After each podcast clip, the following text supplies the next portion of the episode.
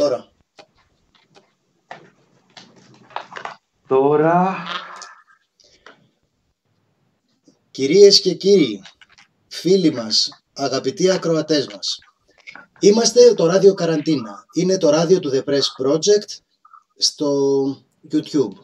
Αναζητούμε νέα τεχνικά μέσα για να μπορέσουμε να κάνουμε αυτό που δεν είχαμε καταφέρει να κάνουμε τις, ε, τις προηγούμενες μέρες, αλλά που είναι πολύ σημαντικό για όλους μας. Δηλαδή, να εξακολουθήσουμε να τα λέμε.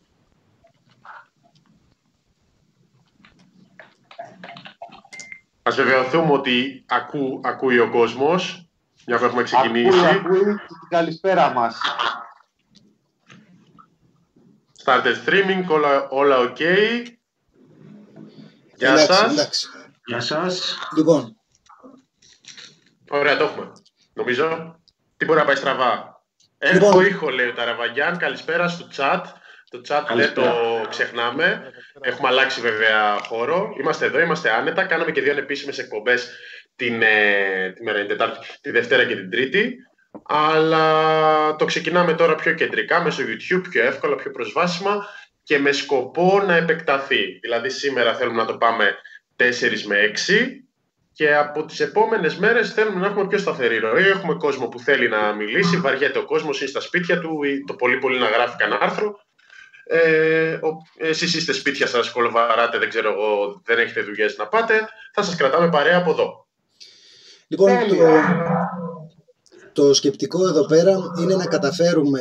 Το, η δυσκολία μας ήταν να μπορέσουμε να είμαστε όλοι μαζί. Το να μπορέσει να μιλήσει ένας μόνος στο YouTube γίνεται πιο Ναι. εύκολα. Αυτό εδώ πέρα είναι κάπως ε, μας ταλαιπώρησε για να, το, για να το κάνουμε, αλλά μπορούμε να υπερφανευτούμε ότι κάνουμε κάτι στο οποίο και σας μιλάμε και τηρούμε τους κανόνες που επιβάλλει το κράτος. Και να μια φορά που είμαστε τόσο ευτυχείς να τηρούμε τους κανόνες που επιβάλλει το κράτος. Δεν σας δίνουμε εικόνα Και να από τα ζήσουμε σπίτια μας και παραπάνω. χάνετε γι' αυτό. Θέλω να το πω απλώς, θα το, περι- θα το περιγράψω. Δηλαδή ότι είναι πάρα πολύ πολυτελή τα σπίτια μας. Ε, επειδή δεν έχετε εικόνα, σας λέω τώρα υπάρχουν επί, όπου ό,τι βλέπεις είναι χρυσό. Πατώματα, δρύνα. Δεν, τέλος πάντων, δεν θέλω να σταθώ πολύ σε αυτό επειδή δεν έχετε εικόνα, αλλά θέλω να έχετε πάντως με τη φαντασία σας ε, σχηματίσει μια, μια ιδέα ότι είναι πάρα πολύ πολυτελές το περιβάλλον μέσα από το οποίο εκπέμπουμε όλοι μας και αυτό χάρη στις συνδρομές που μας δίνεται με τόση ε, φιδό. Από εμάς τα ξεσήκωσε ο Πατούλης. Από εμάς τα ξεσήκωσε ο Πατούλης. Ναι, με πιτζάμες. Λοιπόν, έχουμε, έχουμε πει ότι θα σας, ε, ότι θα σας ενημερώνουμε. Δειλά-δειλά προσπαθεί και η κυβέρνηση να ενημερώσει για τα ζητήματα που μας, ε, που μας απασχολούν. Δεν το κάνει με έναν τρόπο έτσι πολύ θαραλέο. Το κάνει κάπως συγκροτημε- συγκρατημένα, συγγνώμη. Δηλαδή ανακοινώνει τώρα σιγά σιγά πάει να πει ποια είναι αυτά τα μέτρα με τα οποία θα μας ε, στηρίξει. Και νομίζω ότι με- μετά από αυτά τα μέτρα όλοι νιώθουμε, ε, ρε παιδί μου πώς να το πω τώρα, Στηριγμένοι. χαλαρωμένοι κάπως. Ότι εντάξει, δεν πάω χαμένος ρε παιδί μου, υπάρχει ο Πέτσας. Δεν, δεν πρόκειται να, να μείνω αβοήθητος σε αυτή τη ζωή. Μια φράση που δεν έχει πει κανείς ποτέ στη ζωή του. Δεν θα, γι- δεν θα βγει. Εγώ υπάρχει ο Πέτρας. Όχι, το Κυριακό κάτι τον θεωρούν ηγέτη. Ναι, αυτό το δίνω. Πάλι καλά το καλό με τον κυβερνητικό τον εκπρόσωπο. Ο new entry. Αλέξανδρος Γαστεράτος. Καλησπέρα, καλησπέρα. Αλέξανδρε, λίγο πιο δυνατά νομίζω. Εγώ τουλάχιστον σε ακούω πιο χαμηλά από τους υπόλοιπους. Μ' ακούτε τώρα; Ναι, ναι. Ωραία. Λοιπόν, να πούμε πρώτα ποια είναι αυτά τα, αυτά τα μέτρα, παιδιά. Να ναι. εξηγήσουμε πρώτα περί τίνος πρόκειται, να περιγράψουμε τα μέτρα και μετά μπορούμε να κράξουμε με την άνεσή μας και με την ε, ησυχία μας. Θα ήθελε κάποιος να απαγγείλει τα μέτρα της ε, κυβέρνησης; Ορέστη, σε βλέπω ψημένο. Υπάρχει κάποιος που θα ήθελε... Ε; Το έχω. Ο ναι. κύριος Κωνσταντίνου.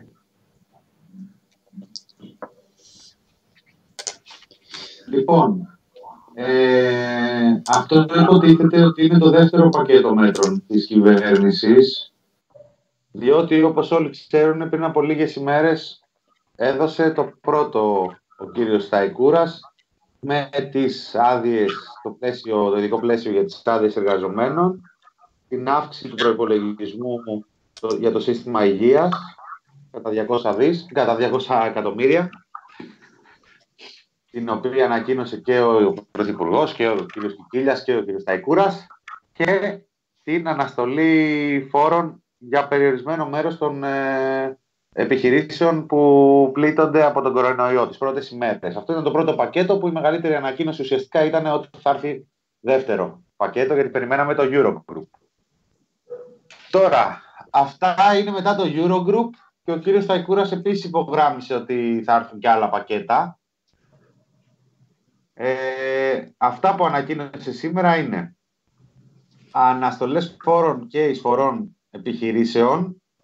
Ε, καταρχάς να πούμε ότι ό,τι αφορά τις επιχειρήσεις είναι υπό την αίρεση ότι δεν θα υπάρξει ε, απόλυση από την εκάστοτε επιχείρηση.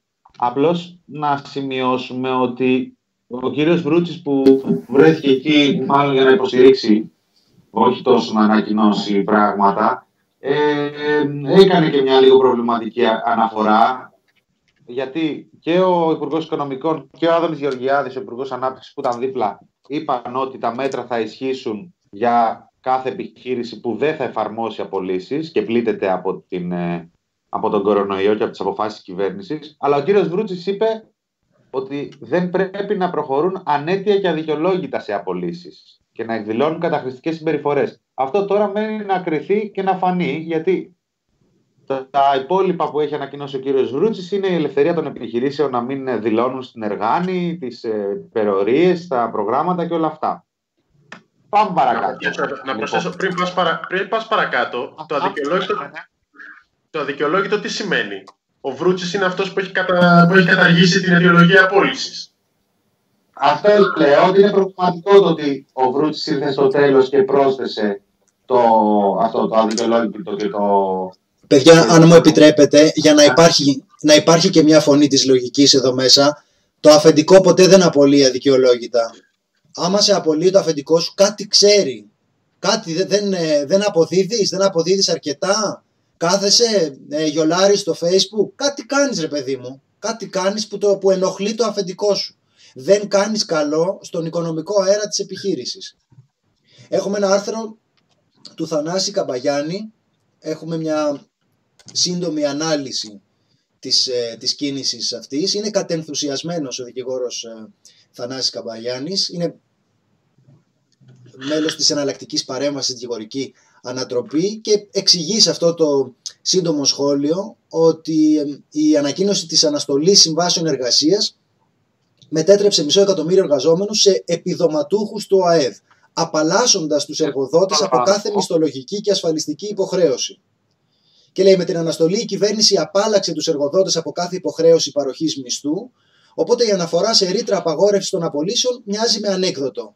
Και η αλήθεια είναι ότι άμα δεν χρειάζεται να τον πληρώνεις τον άλλον, και εγώ ρε παιδί μου έχω μεγάλη καρδιά. Άμα δεν χρειάζεται να τον πληρώνω τον άλλον, τον, δεν, δεν χρειάζεται να τον Δεν το απολύσεις. Ε; Πες κάτσε εδώ πέρα ρε παιδί μου, άνθρωποι είμαστε. Άνθρωποι είμαστε. Απλώς ε, δεν μοιάζει πάρα πολύ με ένα μοίρασμα των βαρών. Αυτό. Μμμ. Εντάξει, είναι... Να, να συγκεκριμένα αυτά Ναι. τα οποία σχολιάζει το, ο- η σύντομη ανάλυση του κ. Καμπαγιάννη έχουν να κάνουν με το εξής. Είναι το, τρία, το, το, το, τρί- το τρίτο που ανακοίνωσε ότι όλοι οι εργαζόμενοι για τους οποίους αναστέλλονται συμβάσεις εργασίας λόγω αναγκαστικού κλεισίματος θα λάβουν αποζημίωση 800 ευρώ τον Απρίλιο. Και μιλάει για 500 500.000 εργαζόμενους. Παράλληλα τώρα για να τα βάλω και τα υπόλοιπα και να τα σχολιάσουμε όλα μαζί, ανακοίνωσε αναστολές φόρων και εισφορών επιχειρήσεων όπως είπαμε πριν. Τα μέτρα είναι οριζόντια και δεν αφορούν το σύνολο της οικονομίας. Ε, η περίοδος εφαρμογής των μέτρων αφορά τον Μάρτιο και αν χρειαστεί θα δοθεί παράταση. Και προϋπόθεση για αυτά της αναστολής των φορολογικών και ασφαλιστικών διευκολύνσεων, όπως είπαμε, είναι η διατήρηση των θέσεων εργασίας. Παρακάτω, χρηματοδότηση των επιχειρήσεων υπό τη μορφή επιστρεπτέας προκαταβολής, το κρατάμε, για όλες τις επιχειρήσεις που πλήττονται, σύνολο συνολικό ύψος ένα δις. Ε, αναβολή όλων των φορολογικών υποχρεώσεων πληρωτέων τον Μάρτιο για τέσσερις μήνες μέχρι το καλοκαίρι. Μείωση στο 6% από 24% σε προϊόντα που είναι απαραίτητα για την αποφυγή μετάδοσης του κορονοϊού, μάσκες, γάντια, αντισηπτικά. Τώρα, να πούμε και για το συγκεκριμένο ότι έρχεται λίγες μέρες μετά την απόφαση του Άδωνη Γεωργιάδη να ρυθμίσει τις τιμές για αυτά με βάση το περιθώριο κέρδους και όχι με βάση μία τιμή που θα καθόριζε το κράτος. Οπότε διατηρούν οι εταιρείες, μπορεί δηλαδή μια εταιρεία να πουλάει στην Ελλάδα με 100% ή 200% πάνω τη τιμή του προϊόντος. Αυτή, με αυτή θα την, πάρει, θα την πάρουν ελληνικές επιχειρήσεις και απλά η φορολογία του κράτους από 24 πάει στο 6. Προχωράμε σε παρεμβάσεις στην αγορά κινήτων, λέει. Οι επιχειρήσεις που πλήττονται θα πληρώνουν το 60% των μισθωμάτων τους μήνες Μάρτιο και Απρίλιο και αυτό ίσως κρύβει τους Airbnb από κάτω και αυτό το κρατάμε για να το δούμε. Το ίδιο ισχύει για τους εργαζόμενους που κάνουν τη δουλειά του. Άλλο σημαντικό είναι ότι ο ένφια του 20 την ώρα που αδειάζουν ε, τα Airbnb και συντελείται αυτή η καταστροφή στον κλάδο γενικότερα με, το, με την ε, ίωση δεν προλαβαίνει λέει, το κράτος να βγάλει τις νέες αντικειμενικές αξίες που θα έβγαζε. Οπότε ο ένφια θα βασιστεί στα στοιχεία του 19 προ-κορονοϊού. Ε, Επίσης, πληρώνονται άμεσα οι οφειλές του δημοσίου προς τους πολίτες, εξόφληση ληξιπρόθεσμων, αναστέλλοντας τον Σεπτέμβριο οι πληρωμές ρεολυσίων για συνεπείς επιχειρήσεις και καλούν τις τράπεζες να προχωρήσουν σε παρεμβάσεις και για τα φυσικά πρόσωπα. Δεν αποφασίζεται κάτι για τις τράπεζες εδώ, περιμένουμε τις τράπεζες. Και τα τραπεζικά καταστήματα μένουν ακόμη ανοιχτά, αλλά θα δοθούν οδηγίες για την προστασία εργαζόμενων και συναλλασσόμενων. Θέλετε να σχολιάσουμε τις ανακοινώσεις του Υπουργείου Οικονομικών ή να βάλουμε και, τις έξι, και τα έξι μέτρα του Άδων Γεωργιάδη του ανάπτυξης για να τα δούμε όλα μαζί. Εγώ νομίζω ότι του Άδων Γεωργιάδη είναι πολύ ωραία και αξίζει να τα, να τα βάλεις γιατί είναι από αυτά ρε παιδί μου που ε, όπως έλεγα και πριν νιώθεις ότι υπάρχει μια θερμή αγκαλίτσα. Δεν νιώθεις δηλαδή εγκατελειμμένος ότι σε παρατάνε εκεί πέρα μεσοπέλαγα και σου λένε «Αϊ τράβα, βγάλε άκρη μόνος σου». Δεν είναι έτσι το πράγμα. Υπάρχει πίσω κράτος, θα σου πει πήγαινε φίλε δανείσου. Θα έλεγα ναι, μηνά... Το εγώ. Ναι, ναι, ναι. Αυτή είναι η ναι. δουλειά. Μπουμπούνα Λοιπόν, λοιπόν, το πρώτο, ευτυχώς, αντιμετωπίζει τους αυταπασχολούμενους ελευθέρους επαγγελματίες και ατομικές επιχειρήσεις ως εργαζόμενους και θα λάβουν αντίστοιχα το 800 τους. Δεύτερο, επιδότηση επιτοκίου ενήμερων επιχειρηματικών δανείων για τρεις μήνες για τους κλάδους της οικονομίας που πλήττονται από τον κορονοϊό. Σε περίπτωση που η κρίση συνερχιστεί, το μέτρο δύναται να επεκταθεί και ε, επίσης περιμένουμε από τις τράπεζες να δούμε για την αναβολή της πληρωμής χρεολυσίων ε, περαιτέρω και μετά ξεκινάει το πάρτι. Σε συνεννόηση με την Ευρωπαϊκή Επιτροπή για την περίοδο επανεκκίνησης της οικονομίας, για την οποία δεν ξέρω αν βρισκόμαστε ήδη εκεί ή αν είναι αργότερα, θα υλοποιηθεί εγκυοδοτικός μηχανισμός για χορηγήσεις δανείων κεφαλαίου κίνησης σε μικρομεσαίες επιχειρήσεις έως 3 δις ευρώ. Ωραία, χρυσά κουτάλια. Χρυσά κουτάλια. Δάνεια. Επίσης, αυτά δεν είναι τα μόνα δάνεια στα οποία θα αποκτήσουμε πρόσβαση. Ε, η Ευρωπαϊκή Τράπεζα Επενδύσεων θα χορηγήσει ρευστότητα στις τράπεζές μας που παίρνουν δύσκολες ώρες για τη χορήγηση νέων επιχειρηματικών δανείων ύψους 2 δις ευρώ. Δεν τελειώνει εκεί. Σε συνεργασία με τον όμιλο της Ευρωπαϊκής Τράπεζας Επενδύσεων δημιουργείται εγκυοδοτικός μηχανισμός για δάνεια επενδυτικού σκοπού έως 500 εκατομμύρια ευρώ. Και μερικά εκατομμυριάκια ακόμα για δανεικά Απλοποιείται το Ταμείο Επιχειρηματικότητας της Ελληνικής Αναπτυξιακής Τράπεζας και αυξάνουμε τους πόρους του κατά 250 εκατομμύρια ευρώ για τη χορήγηση νέων δανείων σε επιχειρήσεις που πλήττονται από τον κορονοϊό με επιδότηση 100% του επιτοκίου για δύο χρόνια.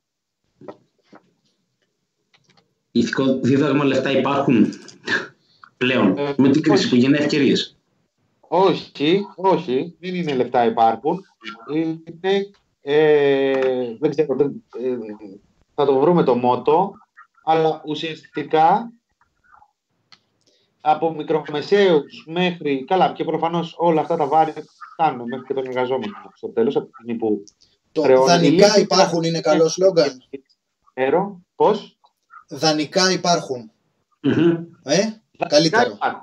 Ναι, Δανεικά Το υπάρχουν. δανεικά υπάρχουν είναι πάρα πολύ καλό σλόγκαν και επίσης τι μπορεί να πάει στραβά όταν μια επιχείρηση δυσκολεύεται και παίρνει δάνειο. Δηλαδή δεν είναι ότι το έχουμε δει ας πούμε, στην Ελλάδα στα μνημόνια του τι συμβαίνει όταν είσαι στα πρόθυρα, στη χρεοκοπία, κάπου εκεί κοντά και παίρνεις δάνειο.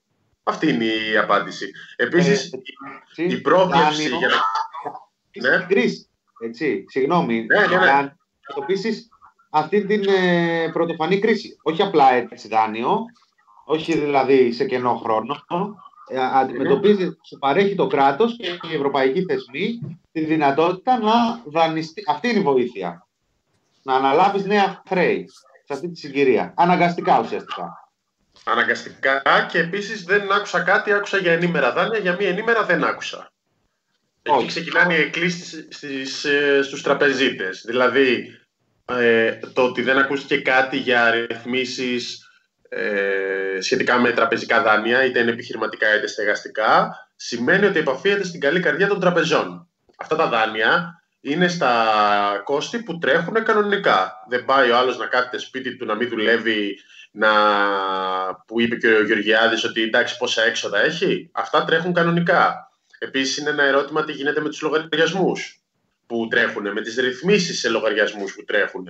Δηλαδή υπάρχει η αντίφαση ότι από τη μία μεριά ένα, με- ένα πολύ μεγάλο μέρος της κοινωνικής επαγγελματικής ζωής έχει σταματήσει, αλλά απ' την άλλη ένα μέρος οικονομικών υποχρεώσεων τρέχει.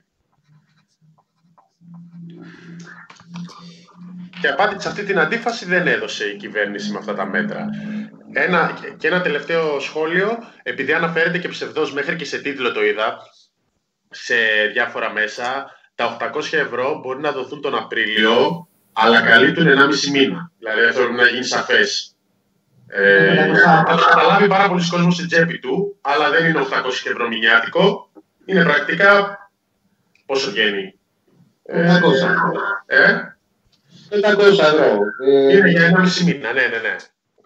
500 κάτι. Ναι, ναι, ναι. Και βλέπουμε, γιατί προς το παρόν μιλάμε για μια εφάπαξ παροχή, ένα κονδύλι, πόσο το υπολογίζουν, 400 εκατομμύρια, κάπου εκεί.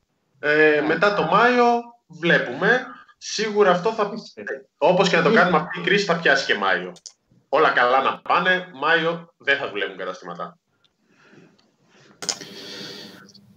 Ναι, ουσιαστικά θα μπορούσε να είναι ένα επίδομα, όπως ανέφερε και ο Κωνσταντίνος νωρίτερα, από το άρθρο του ε, Θανάση Καμπαγιάννη, τους αντιμετωπίζει ως ε, ανέργους, ως επιδοματούχους του ΑΕΔ, Μμμ. ε, αναγνωρίζοντας μηδα- μηδενική ευθύνη της επιχείρησης ως προς το προσωπικό και ταυτόχρονα ε, για τα όποια προβλήματα αντιμετωπίζει η επιχείρηση, γιατί από τη μία λες, οκ, άρει το, το βάρος με έναν τρόπο από τις επιχειρήσεις, με αυτό το επίδομα, από την άλλη, τις ίδιες τις επιχειρήσεις ε, και ειδικά τις μικρομεσαίες, γιατί εντάξει, μέσα σε αυτές τις ρυθμίσεις χωράνε διά, διάφορα μεγέθη και θα το δούμε κιόλας ποιοι θα χωρέσουν, έτσι. Αλλά ειδικά τις μικρομεσαίες ε, τις, ε, τις στείνει στον τοίχο. Κανονικότατα. Μμμ. Επίσης ότι ο ίδιος ο Υπουργός δήλωσε ότι ο απολογισμός της ΕΡΤΑ του Μαρτίου είναι τραγικός. Δεν έχω υπόψη μου αυτή τη στιγμή στοιχεία των εβδομάδων και δεν είμαι και σίγουρος ότι μπορούμε να βρούμε. Ε, γιατί- Βοηθάει το, βοηθάει το chat, λέει μόνο την τελευταία εβδομάδα καταγράφει 30.000 απολύσεις στον ιδιωτικό τομέα. Α, Μμμ. α, Παιδιά, αυτό είναι κάτι το οποίο το, το ξέρουμε και εμπειρικά τώρα από δικούς μας ανθρώπους, από φίλους μας και παρακολουθώντας τι συμβαίνει. Γίνεται σφαγή αυτή τη στιγμή Γιατί όταν λέμε τώρα ότι πλήττονται όλες οι επιχειρήσεις που απαιτούν ε, συνάθρηση ατόμων, δηλαδή μάνι μάνι εκεί που τρώμε, εκεί που διασκεδάζουμε, σωστά, οι μετακινήσεις, οι διοργανώσεις ε, ε, ε, συνεδρίων και τέτοιων ε, πραγμάτων, αλλά μέχρι τα συνέδρια όλα τα υπόλοιπα είναι περίπου η οικονομία της Ελλάδας, πλάκα-πλάκα. Οπότε δεν είναι, δεν είναι παράλογο αυτό που, αυτό που διαπιστώνουμε τώρα, ότι προφανώς πρόκειται για κατάρρευση. Γιατί δεν λειτουργούν κλάδοι οι οποίοι δεν είναι περιθωριακής σημασίας. Δηλαδή, η διοργάνωση συνεδρίων μπορεί να είναι περιθωριακής οικονομικής σημασίας για, την, για τη χώρα αλλά αν δεν λειτουργεί η εστίαση, οι, οι, οι καφετέριες, τα, τα μπαρ και δεν μπορεί να μετακινηθεί ο κόσμος, δηλαδή υπάρχει πρόβλημα με τον, ε, με τον τουρισμό, ε, τότε δύσκολα μπορείς να φανταστείς μια ελληνική οικονομία η οποία ανταποκρίνεται σε αυτό έτσι όπως είναι η ελληνική οικονομία. Γιατί προφανώς αυτό που συμβαίνει αυτή τη στιγμή είναι ότι ένα μεγάλο κομμάτι της, ε, της ελληνικής οικονομίας είναι ακριβώς αυτά που, αυτά που περιέγραψα. Εμείς τώρα μπορούμε να κάνουμε μια κλίση εδώ πέρα και να την ε, στριμάρουμε στο YouTube και να πούμε ότι εξακολουθούμε να κάνουμε το ραδιόφωνο του The Press Project οι ηρωικοί ε, δημοσιογράφοι του The Press Project κάνουν το ράδιο καραντίνα. Αλλά τώρα άμα σερβίρει σουβλάκια δεν μπορείς να σερβίρεις σουβλάκια από το YouTube. Η αλήθεια Ναι. είναι ότι υπάρχουν πάρα πολλές ε, δουλειές που απαιτούν σωματική παρουσία και επαφή με τον, ε, με τον πελάτη, στις οποίες δεν γίνονται τέτοιες μαγείες. Ναι, και είναι και μια πολιτική κοντόφθαλμη. Δηλαδή, όσο και να προσπαθήσεις, γιατί ολοφάνερα προσπαθούν να περιορίσουν τα δισεκατομμύρια που θα πρέπει να πέσουν στην οικονομία. Λένε για πακέτο 2 δις, τη στιγμή που Γαλλία και Γερμανία ανακοινώνουν δεκάδες δισεκατομμύρια βοήθεια και αν κάνεις την Πολύ. αναλογική αίρεση με το πληθυσμό είναι πολύ παραπάνω από αυτό που δίνει η Ελλάδα. Γιατί εδώ θα πει κάποιος προφανώς έχουν περισσότερο κόσμο. Αλλά αν κάνεις την αναλογία, τώρα δεν έχω τα στοιχεία μπροστά μου, είναι πολλαπλάσιο. Θα τον... Θα νοσηλώ. Πολύ απλά Δηλαδή. αυτό το πράγμα θα το βρούμε μπροστά μας. Δηλαδή, ή έχει ο άλλος να πληρώσει ή δεν έχει. Άμα, ε, άμα δίνεις και λες σαν τον Άδωνη ότι με 400 ζεις, επειδή ο άλλος δεν θα μπορέσει να ζήσει, κάτι δεν θα πληρώσει. Και θα το βρει το κράτος μπροστά του σε οφειλές, ξέρω εγώ, στις τράπεζες, στην ε, ΔΕΗ, σε όλα αυτά. Πρακτικά, όσο, όση λιτότητα και να εφαρμόσεις αυτή τη στιγμή, προσπαθώντας να κάνεις περιορισμένες παρ, παροχές σε εισαγωγικά, περιορισμένα μέτρα, θα το βρεις μπροστά σου. Συγγνώμη, θα και Ε, είναι εν ήθελε μέσω κάτι να πει μιας ο οικονομικής Αλέξανδρος. ε, κρίσης. συγγνώμη, Ορέστη, ήθελε κάτι να πει ο, ο Αλέξανδρος και δεν τα... Ε, Ήθελα να πω ότι δεν έχει να κάνει μόνο με τον πληθυσμό της κάθε χώρας, έχει να κάνει και με το, με το πόσο μεγάλη είναι η οικονομία της. Δηλαδή, όταν πρέπει να πέσουν δισεκατομμύρια σε μια οικονομία σαν την Ελλάδα, είναι, μιλάμε για τελείως διαφορετικά μεγέθη, με μια οικονομία σαν τη Γαλλία ή σαν κάποια άλλη ευρωπαϊκή χώρα που έχει πολύ μεγαλύτερη οικονομία από τη δικιά μας.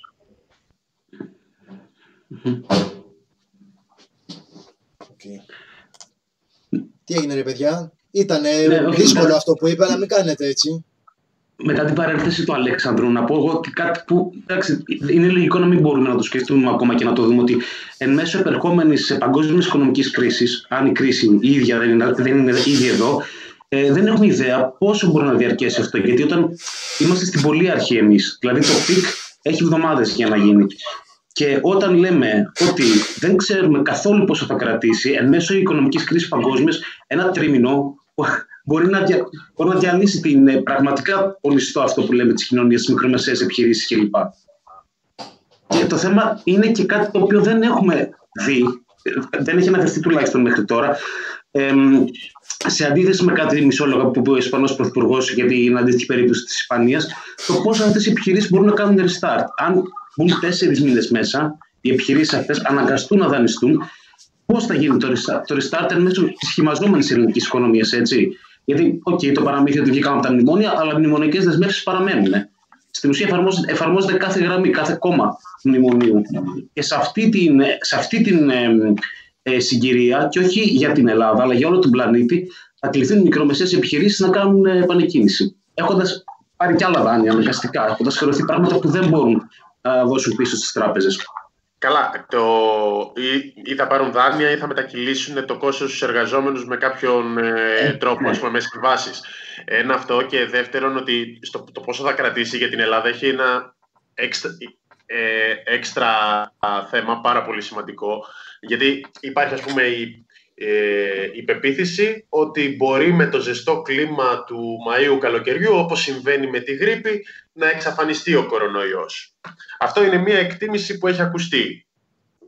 Ε, προφανώς υπάρχουν και άλλα πολύ χειρότερα σενάρια. Δεδομένου ότι φτάνουμε σε τουριστική περίοδο, είναι ένα ζήτημα. Τύπου θα έχουμε, θα έχουμε καλή, δεν θα έχουμε καθόλου; Όταν λες στον τουρισμό βαριά βιομηχανία, όλα αυτά έχουν ένα θέμα παραπάνω. Ε, τώρα, επειδή υπήρχε και η ερώτηση στο chat κάπου για τα μέτρα, ήδη ο Πέτσας έχει ανακοινώσει ότι πάμε σε, ε, σε θα, θα ανακοινώσει η κυβέρνηση απαγόρευση συναθρήσεων άνω ενός συγκεκριμένου αριθμού ατόμων. Μετά το προσδιορίσε περίπου στα 10. Είναι ανάλογο με αυτό που ανακοίνωσε ο Τραμπ χθες προχθές. Σωστά; Ναι, ναι.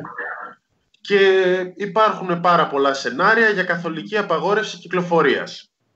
Αυτό δεν φαίνεται να μπαίνει τώρα ως ε, ανακοίνωση, αλλά για την άλλη εβδομάδα δεν μπορεί κανείς να εκτιμήσει την κατάσταση. Μάλιστα, ο Πέτσας λέει ότι η οδηγία μένουμε στο σπίτι τηρείται από πολλούς, αλλά όχι από όλους. Το οποίο είναι ένα ζήτημα που θα την πληρώσουμε για αυτούς που, κάνουν, που βολτάρουν ανελαίητα, ξέρω εγώ, και, και τέτοια. Και θα συνεχιστεί η καραντίνα μικρή ή μεγάλη που έχει βάλει ο καθένας στον εαυτό του. Ο αυτοπεριορισμός. Και γενικά η, η εμπειρία δείχνει πάντω. Αλλά απαγόρευση, απαγόρευση κυκλοφορίας έχει βγάλει η Ιταλία, η Ισπανία και η Γαλλία, αν δεν κάνω λάθος. Ε, να επανέλθω λίγο το πριν για τον τουρισμό. Δεν άκουσα. ναι. Να, να επανέλθω λίγο επειδή ο Θάνος ανέφερε και τον τουρισμό, να θυμίσουμε λίγο ότι σύμφωνα με, με τις εκτιμήσεις του, του Κέντρου Προγραμματισμού και Οικονομικών Ερευνών για την Ελλάδα, η, η συρρήκνωση του τουριστικού τομέα και των εσόδων του θα είναι αρκετά μεγάλη. Δηλαδή, προβλέπεται μέχρι και να χαθούν 38.284 θέσεις εργασίας. Είναι χθεσινή ανάλυση του ΚΕΠ αυτή. Συγγνώμη, απλά να το συμπληρώσουμε ε, αυτό. Ότι ήδη εκτιμάται, χωρίς να ξέρουμε καν πόσο θα κρατήσει ε, αυτή η κρίση του κορονοϊού, ήδη εκτιμάται ότι θα είναι πολύ, μεγάλη, το, πολύ μεγάλο το πλήγμα στον τουρισμό. Είναι απλά να το συμπληρώσω. Ε, εγώ ήθελα να πω ότι ένα από τα πράγματα που ξέρουμε από προηγούμενες κρίσεις μικρότερης κλίμακας από, από αυτήν, πανδημίες, ε, είναι ότι, συγγνώμη, επιδημίες, είναι ότι ο φόβος αυτός δεν φεύγει εύκολα. Και με δεδομένο ότι δεν έχουμε ζήσει στο πρόσφατο παρελθόν κάτι αντίστοιχο και δεν το έχουμε ζήσει κιόλας στην Ευρώπη. Δηλαδή αυτά τα αστεία που συμβαίνουν τώρα με τις βίζες των Ιταλών στην Αιθιοπία και όλα αυτά. Δηλαδή με την ε, πρωτόγνωρη για μας εμπειρία να είμαστε αυτοί με τα μικρόβια και να μας, ε, να μας κοιτάζουν στα δόντια οι Αφρικανοί και να λένε παιδιά είστε κάπως ε, θα θέλαμε να βοηθήσουμε αλλά είστε κάπως επικίνδυνοι. Ε, αυτό που δείχνει η, ιστορική εμπειρία είναι ότι αυτό δεν περνάει από τη μια μέρα στην άλλη. Και όταν συζητάμε εδώ πέρα τι, γίνεται με τα οικονομικά αποτελέσματα, με τις οικονομικές ε, συνέπειες αυτού που ζούμε αυτή την, ε, αυτή την ώρα, αυτό έχει σχέση και με το ότι δεν επανέρχεται η κανονικότητα από τη μια στιγμή στην άλλη. Εμείς έχουμε τον ε, μάγο της κανονικότητας βεβαίως, έχουμε τον Κυριάκο Μητσοτάκη ο οποίος παίζει στα δάχτυλα το πώς επαναφέρεις μια κοινωνία στην κανονικότητα. Είναι ρε παιδί μου, πώς να το πω τώρα, το ατού του, μετά την, ε, μετά την ομορφιά τη σωματική, είναι αυτό. Δηλαδή είναι δύο πράγματα ο Κυριάκο Μητσοτάκης, είναι πολύ ωραίος και ξέρει και να επαναφέρει την κανονικότητα. Αλλά ξαναλέω ότι προφανώς υπάρχει στο επιστημονικό κομμάτι μια ανησυχία για το ότι δεν ξεμπλέκεις, δηλαδή ότι μπορείς να ξαναπροσβληθείς, ότι μπορεί να ξαναέχουμε, δηλαδή ε, να ξαναπροσβληθείς, εννοώ κάτι πολύ συγκεκριμένο, δεν, δεν εννοώ ο ίδιος άνθρωπος να νοσήσει δύο φορές που είναι αμφιλεγόμενο ζήτημα, εννοώ να έχουμε μία μετάλλαξη του, του ιού και μία επόμενη και ένα επόμενο χτύπημα στην ε, χρονιά που θα ακολουθήσει. Αυτό είναι το οποίο δεν θεωρείται δεν θεωρείται απίθανο. Οπότε οι σχεδιασμοί μας συμπεριλαμβάνουν όλα αυτά που συζητάμε τώρα. Δεν είναι δηλαδή κάτι που μπορεί να βγει κάποιος και να πει ότι εντάξει παιδιά δύο μήνες είναι. Έτσι δεν είναι όπως ακούσαμε το λοιμοξιολόγο να λέει είδαμε το παράδειγμα της ε, Κίνας. Ο, Ναι. ο χρόνος που χρειαζόμαστε προκειμένου να, μπο- να μπορέσει να ε, τεθεί υπό έλεγχο είναι δύο μήνες. Μάιο θα είμαστε κομπλέδες. Ε, αυτό πάντοτε εγώ μιλώ με επιφύλαξη για, για επιστημονικά θέματα, δεν είναι, δεν είναι της αρμοδιότητάς μου, αλλά ε, τουλάχιστον μπορώ λίγο να παρακολουθώ τι λένε άλλοι επιστήμονες. Οπότε ε, δεν ξέρω αν μπορούμε να είμαστε τόσο, τόσο αισιόδοξοι, ούτε ξέρω αν ήδη το σενάριο αυτό των δύο μηνών, από όλες τις απόψεις που περιγράψαμε παραπάνω, και ξαναλέω, στην Αμερική ε, μας κοιτάζουν με ήκτο που στοκάρουμε απλώς ε, κολόχαρτα, γιατί κάνουν ουρές για να αγοράζουν όπλα, περιμένοντας περίπου συνθήκες ε, μαζικής αναταραχής. Οπότε ξαναλέω ότι το τι συμβαίνει στην οικονομία είναι κάτι που συνυπολογίζεται με το τι συμβαίνει ε, κοινωνικά, ψυχολογικά, τι- πώς την ακούνε οι άνθρωποι όταν είναι σε τέτοιες ε, συνθήκες για πάρα πολύ καιρό όπου όλα ξαφνικά έχουν, ε, έχουν διαλυθεί. Δεν είναι, δεν είναι κάτι που μπορείς πολύ εύκολα να το υπολογίσεις. Αντιθέτως φαίνεται πάρα πάρα πολύ επικίνδυνο και απρόβλεπτο. Ναι, είμαστε, είμαστε σε μια φάση που το, υπάρχει ένα σχόλιο στο chat για ένα άρθρο που ανέβασε ο Κωνσταντίνε. Είναι πολύ λίγα τα στοιχεία που έχουμε και είναι πολύ άγνωστος ο δρόμος μπροστά μας. Ε, τόσο για την επόμενη μέρα οικονομικά, αλλά και την επόμενη μέρα ιατρικά. Δηλαδή αυτό το ότι δεν υπάρχουν συγκεκριμένα δεδομένα για τον κορονοϊό, ισχύει. Υπάρχουν διαφορετικά μοντέλα αντιμετώπισης. Γίνεται πάρα πολύ κουβέντα ε, στο δημόσιο διαδικτυακό διάλογο για τα τεστ. Αυτή τη στιγμή δεν κάνουμε τεστ. Ναι. Είναι ένα ζήτημα αυτό. Δεν ξέρω πόσα θα είναι τα κρούσματα που θα ανακοινωθούν σήμερα, αλλά στην πραγματικότητα είναι τα πολύ πολύ πολύ σοβαρά που εξετάζονται. Υπάρχει οδηγία ότι άμα έχεις ήπια σύμπτωματα κάθεσαι σπίτι σου. Θάνο, Αυτό μπορώ, έχει- να πω, αυτό μπορώ έχει- να πω μια αυτό έχει κουβέντα. μια για- λογική. Ναι. Ναι, ναι, ναι. Αυτό έχει, έχει μεν τη λογική ότι μην βολτάρεις και πηγαίνεις σε νοσοκομεία και, και λοιπά, αλλά σημαίνει ότι συνεχίζεται η διασπορά. ναι. Κωνσταντίνε; Ναι. Ε, εγώ θέλω να πω ότι καταλαβαίνω το να υπά... ότι υπάρχει διεθνή, διεθνώς έλλειψη στα αντιδραστήρια και αυτά, αλλά τώρα επειδή είμαστε ακόμα στην αρχή, μου κάνει τρομερή εντύπωση να λέγεται ότι υπάρχει τσιγκουνιά στη χρήση των ε, δοκιμαστικών kit των, ε, στο, στο εργαστήριο. Δεν μπορώ να το καταλάβω αυτό. Δηλαδή δεν έχουμε ξεκινήσει ακόμα, ακόμα δεν έχουμε πάρει χαμπάρι τίποτα. Δεν έχουμε αρχίσει να αρρωσταίνουμε. Δεν υπάρχει πανικός, δεν υπάρχει τίποτα αυτή τη στιγμή. Οι άνθρωποι απλώς, μόνο τα σούπερ μάρκετ έχουν πιεστεί και τα φαρμακεία. Με το να ψωνίζουν οι άνθρωποι αντισηπτικά και χαρτιά υγείας. Αλλά δεν έχουμε αυτή τη στιγμή. Δηλαδή, χειροκροτάγαμε τους νοσοκομιακούς πριν να Αλλά υπάρξει. και τα, και τα νοσοκομεία. Έχουμε σε 4-5 νοσοκομεία κρούσματα και Ωραία, αρκετών έχουμε, αλλά εργαζόμενων. Θάνο, τώρα όταν Από μιλάμε χθες για δεκάδες που- κρούσματα, δεν είμαστε στην έξαρση. Όχι, Δεν δεν είμαστε είμαστε. στην έξαρση. Είμαστε πολύ πριν την έξαρση. Έχουμε μπροστά μας δηλαδή να δούμε πράγματα τα οποία δεν έχουν σχέση τώρα με ό,τι έχουμε, με ό,τι έχουμε δει. Είναι κάτι πολύ διαφορετικό και λέω είναι ποτέ δυνατόν τώρα με το καλημέρα από την αρχή δεν μπορούμε να δούμε πόσοι, πόσοι είναι. Και έχω μια απορία πολύ λεπτή και όσο μπορώ προσπαθώ και συζητώ με ανθρώπους που ασχολούνται με την ε, στατιστική και τους ε, διαβάζω. Πώς θα υπολογίσουμε θνησιμότητες, ρε παιδιά, άμα δεν ξέρουμε τα κρούσματα; Πώς συζητάμε, τι αναγωγές κάνουμε για τη θνησιμότητα και τη σοβαρότητα, άμα δεν ξέρουμε; Μου λένε, Α, όχι, μου λέει, δεν ξέρεις. Πολλαπλασιάζεις τους νοσηλευόμενους και από εκεί βρίσκεις και τους υπόλοιπους. Μπα, πώς το κάνεις αυτό, ρε παιδιά; Χωρίς να γνωρίζουμε δηλαδή τον αριθμό των κρουσμάτων, εμείς υπολογίζουμε ποια είναι, ποια είναι η θνησιμότητα, ποιο είναι το. αφού δεν μετράμε τίποτα, αφού δεν ξέρουμε τι γίνεται εδώ πέρα. Δηλαδή η οδηγία του ε, Παγκόσμιου Οργανισμού Υγείας για τα, για τα τεστ έρχεται ακριβώς επειδή δεν το κάνουμε. Δεν λέω ότι αφορά μόνο εμάς, δεν λέω ότι το, το, πάνε, το πάνε σε εμάς, αλλά δεν το κάνουμε αυτό το πράγμα. Και λέω, καταλα, κατανοώ τους κινδύνους στο να πεις αυτή τη στιγμή, παιδιά, όποιος έχει λίγο πυρετούλι, βουρ όλοι για τα νοσοκομεία να βήχουμε ένας πάνω στον άλλον, αλλά επειδή υπάρχουν άλλοι, έχουμε δει ας πούμε το παράδειγμα με την, με την Κορέα, με το drive-thru, δεν ξέρω αν γίνεται αυτό το πράγμα. Μπορεί να είναι πάρα πολύ δύσκολο.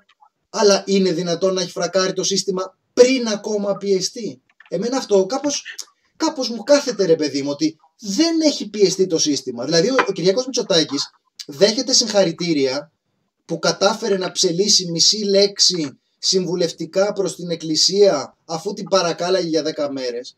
Αλλά στην πραγματικότητα όλα αυτά που συζητάμε είναι πριν να ξεσπάσει μια, μια κρίση.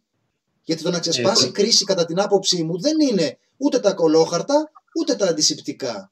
Είναι να πεθαίνουν άνθρωποι και να μην μπορούν να λάβουν ιατρική φροντίδα. Αυτό θα είναι πίεση. Πίεση πραγματική, πίεση που να, που να καταλαβαίνουμε στο πετσί μας ότι χάνονται δικοί μας άνθρωποι, ότι πεθαίνουν δίπλα μας και δεν μπορεί να τους παρασχεθεί βοήθεια. Αυτό θέλω να πω. Ε, Κωνσταντινέ, σε, σχετικά με αυτό το παράδειγμα, τα ίδια, επειδή νομίζω ότι είναι σαν να βλέπουμε την ίδια κατάσταση με κάποιες μέρες πριν, ακριβώς τα ίδια παράπονα κάνουν τώρα και οι Ισπανοί. Ότι δεν, δεν, υπήρχαν, ε, δεν μπορούσαν να κάνουν όσοι ήθελαν τεστ ε, έγκαιρα κλπ. Υπήρχε καθυστέρηση σε αυτό. Και δεν είναι τυχαίο. Εμείς θεωρητικά μπαίνουμε τώρα σε- στη φάση που κλεινόμαστε σπίτια μας. Έτσι, έχουν κλείσει και τα εμπορικά κέντρα, έχουν κλείσει όλα. Οπότε, όντως θεωρητικά, εμείς αρχίζουμε και κλεινόμαστε σπίτια μας. Θα πάρει βδομα- δύο εβδομάδες για να αρχίσει να φαίνεται το πώς γίνεται με τα κρούσματα. Και βλέπω ίδιο μοτίβο, όχι τόσο με της Ιταλίας, αλλά με της Ισπανίας. Που 12-13 μέρες μετά αρχίζουν και κάνουν άλματα τα κρούσματα. Δηλαδή φτάσαμε σε μία εβδομάδα από τα χίλια κάτι κρούσματα σε 13.716 σήμερα. Φτάσαμε από 48 νεκρούς που είχαμε την προ... πριν από 10 μέρες, φτάσαμε σε 558 νεκρούς. Και το θέμα είναι ότι όπως δήλωσε σήμερα στην ε, El País, ο αρμόδιος για την... ε, ε, ο αρμόδιος των αρχών τέλος πάντων, ο Φερνάντο Σιμών, είναι επικεφαλής του Κέντρου Εκτάκτων Υγειονομικών Καταστάσεων, είπε ότι ο αριθμός των κρουσμάτων θα συνεχίσει να αυξάνεται για τουλάχιστον 10 με 11 μέρες, αν όχι περισσότερο. Και βλέπω πάρα πολλές ομοιότητες με την Ισπανία και εμάς, το πώς είχε, το πώς είχε ξεκινήσει. Το ότι οι άνθρωποι στην αρχή το είχαν πάρει και αυτοί λίγο στην πλάκα. Δεν παίρνω παράδειγμα από την Ιταλία. Ενώ ότι βλέπω πολλά παρόμοια. Και θεωρητικά οι Ισπανοί πειθάρχησαν πιο γρήγορα από εμάς έτσι. Στο να μην βγαίνουν έξω. Καλά, ε, ναι, ε, αυτό είναι ένα ζήτημα το ποιος έφτασε νωρίτερα. Δηλαδή, όντως η κυβέρνηση πήρε νωρίς κάποια μέτρα, αλλά απ' την άλλη άφησε κερκόπορτε όπως οι εκκλησίες, για παράδειγμα, οι παραλίες, τα χιονοδρομικά. Εγώ το είχα πει και σε άλλη εκπομπή. Δεν μπορώ να καταλάβω με τίποτα πώς κλείσαν πρώτα τα μπαρ και μετά οι παραλίες. Δηλαδή, τι ήθελες να δεις, αν ο κόσμος θα κάτσει σπίτι του ή θα μαζευτεί σε χώρους που δεν έχεις κλείσει; Προφανώς θα γινόταν το δεύτερο. Ή- Είτε μιλάμε για μία μειοψηφία είτε για πλειοψηφία και, ξαφ- και ξαφνικά ξαμολιόνταν όλοι οι Έλληνες να γιορτάσουν τις εντός εισαγωγικών διακοπές τους. Το θέμα με την Εκκλησία τράβηξε 10 μέρες. Τράβηξε 10 μέρες και είχαμε και μια Κυριακή που ε, μολονότι είχαμε ένα πολύ σωστό σχόλιο του ε, Σπύρου Γιαναρά, δεν μπορείς να λες ότι ο πιστός αυτός που πιστεύει είναι εξ αρχής ε, ανόητος. Αλλά υπάρχουν πιστοί που πιστεύουν πια τόσο πολύ να το θέσω έτσι, που λένε ότι εγώ μεταλαμβάνω Θεό. Τελεία. Δεν υπάρχουν ούτε κουταλάκια ούτε τίποτα. Και άμα πέσει και κάτι, το γλύφω. Αυτό δεν μπορείς να το αφήσεις τώρα στην εκκλησία και να έχεις το Όχι, εσύ κλείσε, όχι, εσύ κλείσε, όχι, εσύ κλείσε, σαν να είσαι ερωτημένο ζευγαράκι. Ένα αυτό. Και δεύτερον, ε, το είδα το σχόλιο και ήταν κάτι που ήθελα να πω, που λέει, λέει ο PSI έχετε μιλήσει για τις ψυχολογικές επιπτώσεις καραντινοποίηση των πολιτών. Θανό. Συζητούσα και σήμερα στο τηλέφωνο. Θανό. Ας πούμε, το Ε, μέτρο της Μου, μου, μου επιτρέπεις μισό λεπτάκι να πω κάτι ε, πριν να πας σε αυτό για το, το πήραμε στην πλάκα και μετά να μιλήσουμε γι' αυτό γιατί ήθελα και εγώ να το κουβεντιάσουμε αυτό. Μου επιτρέπεις να πω μια κουβέντα για ένα άλλο Είμαστε πολύ σχόλιο και μετά... ευγενικοί. Ε; Επειδή είναι η σύνδεση με Skype, είμαστε πολύ ευγενικοί ο ένας με τον άλλον, έχω να σχολιάσω. Μου επιτρέπεις ε, να προσθέσω; Έτσι Κανονικά είμαστε δηλαδή εμείς. ρε Θάνο τι θα έλεγα δηλαδή, για πες μου, πώς θα το, χει- πώς θα το χειριζόμουν αν δεν υπήρχε τόσο. Τι είναι αυτή ρε, Όχι, δηλαδή, τώρα, πας να διάφορα μιλήσεις πράγματα καλά. δεν είναι. Εγώ φταίω, εγώ φταίω. Εγώ φταίω θα τα κάνω μαντάρα την άλλη φορά. Σκεφτόμουν το, το εξής για το ότι το, το πήραμε στην πλάκα. Ε, συζητούσα και με την ε, φίλη μας που ασχολείται και με το International, την ε, Τζοχάνα Χάνινγκ, η οποία μου έλεγε αυτό το πράγμα, ότι συνέβη το εξής. στις, ε, στις Ηνωμένες Πολιτείες και που νομίζω ότι όλοι μπορούμε να καταλάβουμε σε τι αναφέρεται προς την υπερβολή που είναι εντελώς φυσιολογικό για αυτούς να παίζουν με δραματικές μουσικές και να φέρνουν το τέλος του κόσμου για ψήλου πίδημα. Οπότε με μια έννοια είναι το παραμύθι με το ψεύτη βοσκό. Δηλαδή είναι ότι όταν κάποια στιγμή έχεις μια πανδημία και δεν λέω ρε παιδί μου μπορεί πράγματι πάλι και εδώ πέρα να είναι αυτό που έλεγε ο καθηγητής από το Στάνφορντ να μην είναι η μεγαλύτερη πανδημία αλλά το μεγαλύτερο φιάσκο. Και πραγματικά να κινούμαστε σε ένα πολύ σκοτεινό πεδίο ως προς το ποια είναι τα αληθινά στοιχεία. Να ξέρουμε μόνο τους νεκρούς. Και εγώ λέω ότι όντως το πιστεύω και το πιστεύω και για μένα αυτό. Ότι παίζει ρόλο ότι είναι τόσο μεγάλη πια η, ε, η τάση των μέσων ενημέρωσης να ποντάρουν στο φόβο, στην τρομοκρατία, στις ε, δραματικές μουσικές και τα νταμπαμπούμ τζατζατζούμ πριν από κάθε τέτοια είδηση που κάποια στιγμή που χρειάζεται να ακολουθήσουν οδηγίες οι άνθρωποι. Δεν λέω ότι πάλι δεν πρέπει να πανικοβληθούν, αλλά χρειάζεται ας πούμε μαζικά να ακολουθήσουν οδηγίες. Το οποίο απαιτεί μια πειθάρχηση η οποία δεν είναι δεδομένη και καθημερινή. Εντάξει; Είναι κάτι που πρέπει να γίνει κατά εξαίρεση. Ε, και δεν μπορείς να το κάνεις αυτό εύκολα. Δεν μπορείς να το κάνεις διότι πολύ απλά οι άνθρωποι δεν είναι μαθημένοι, ε, μαθημένοι έτσι.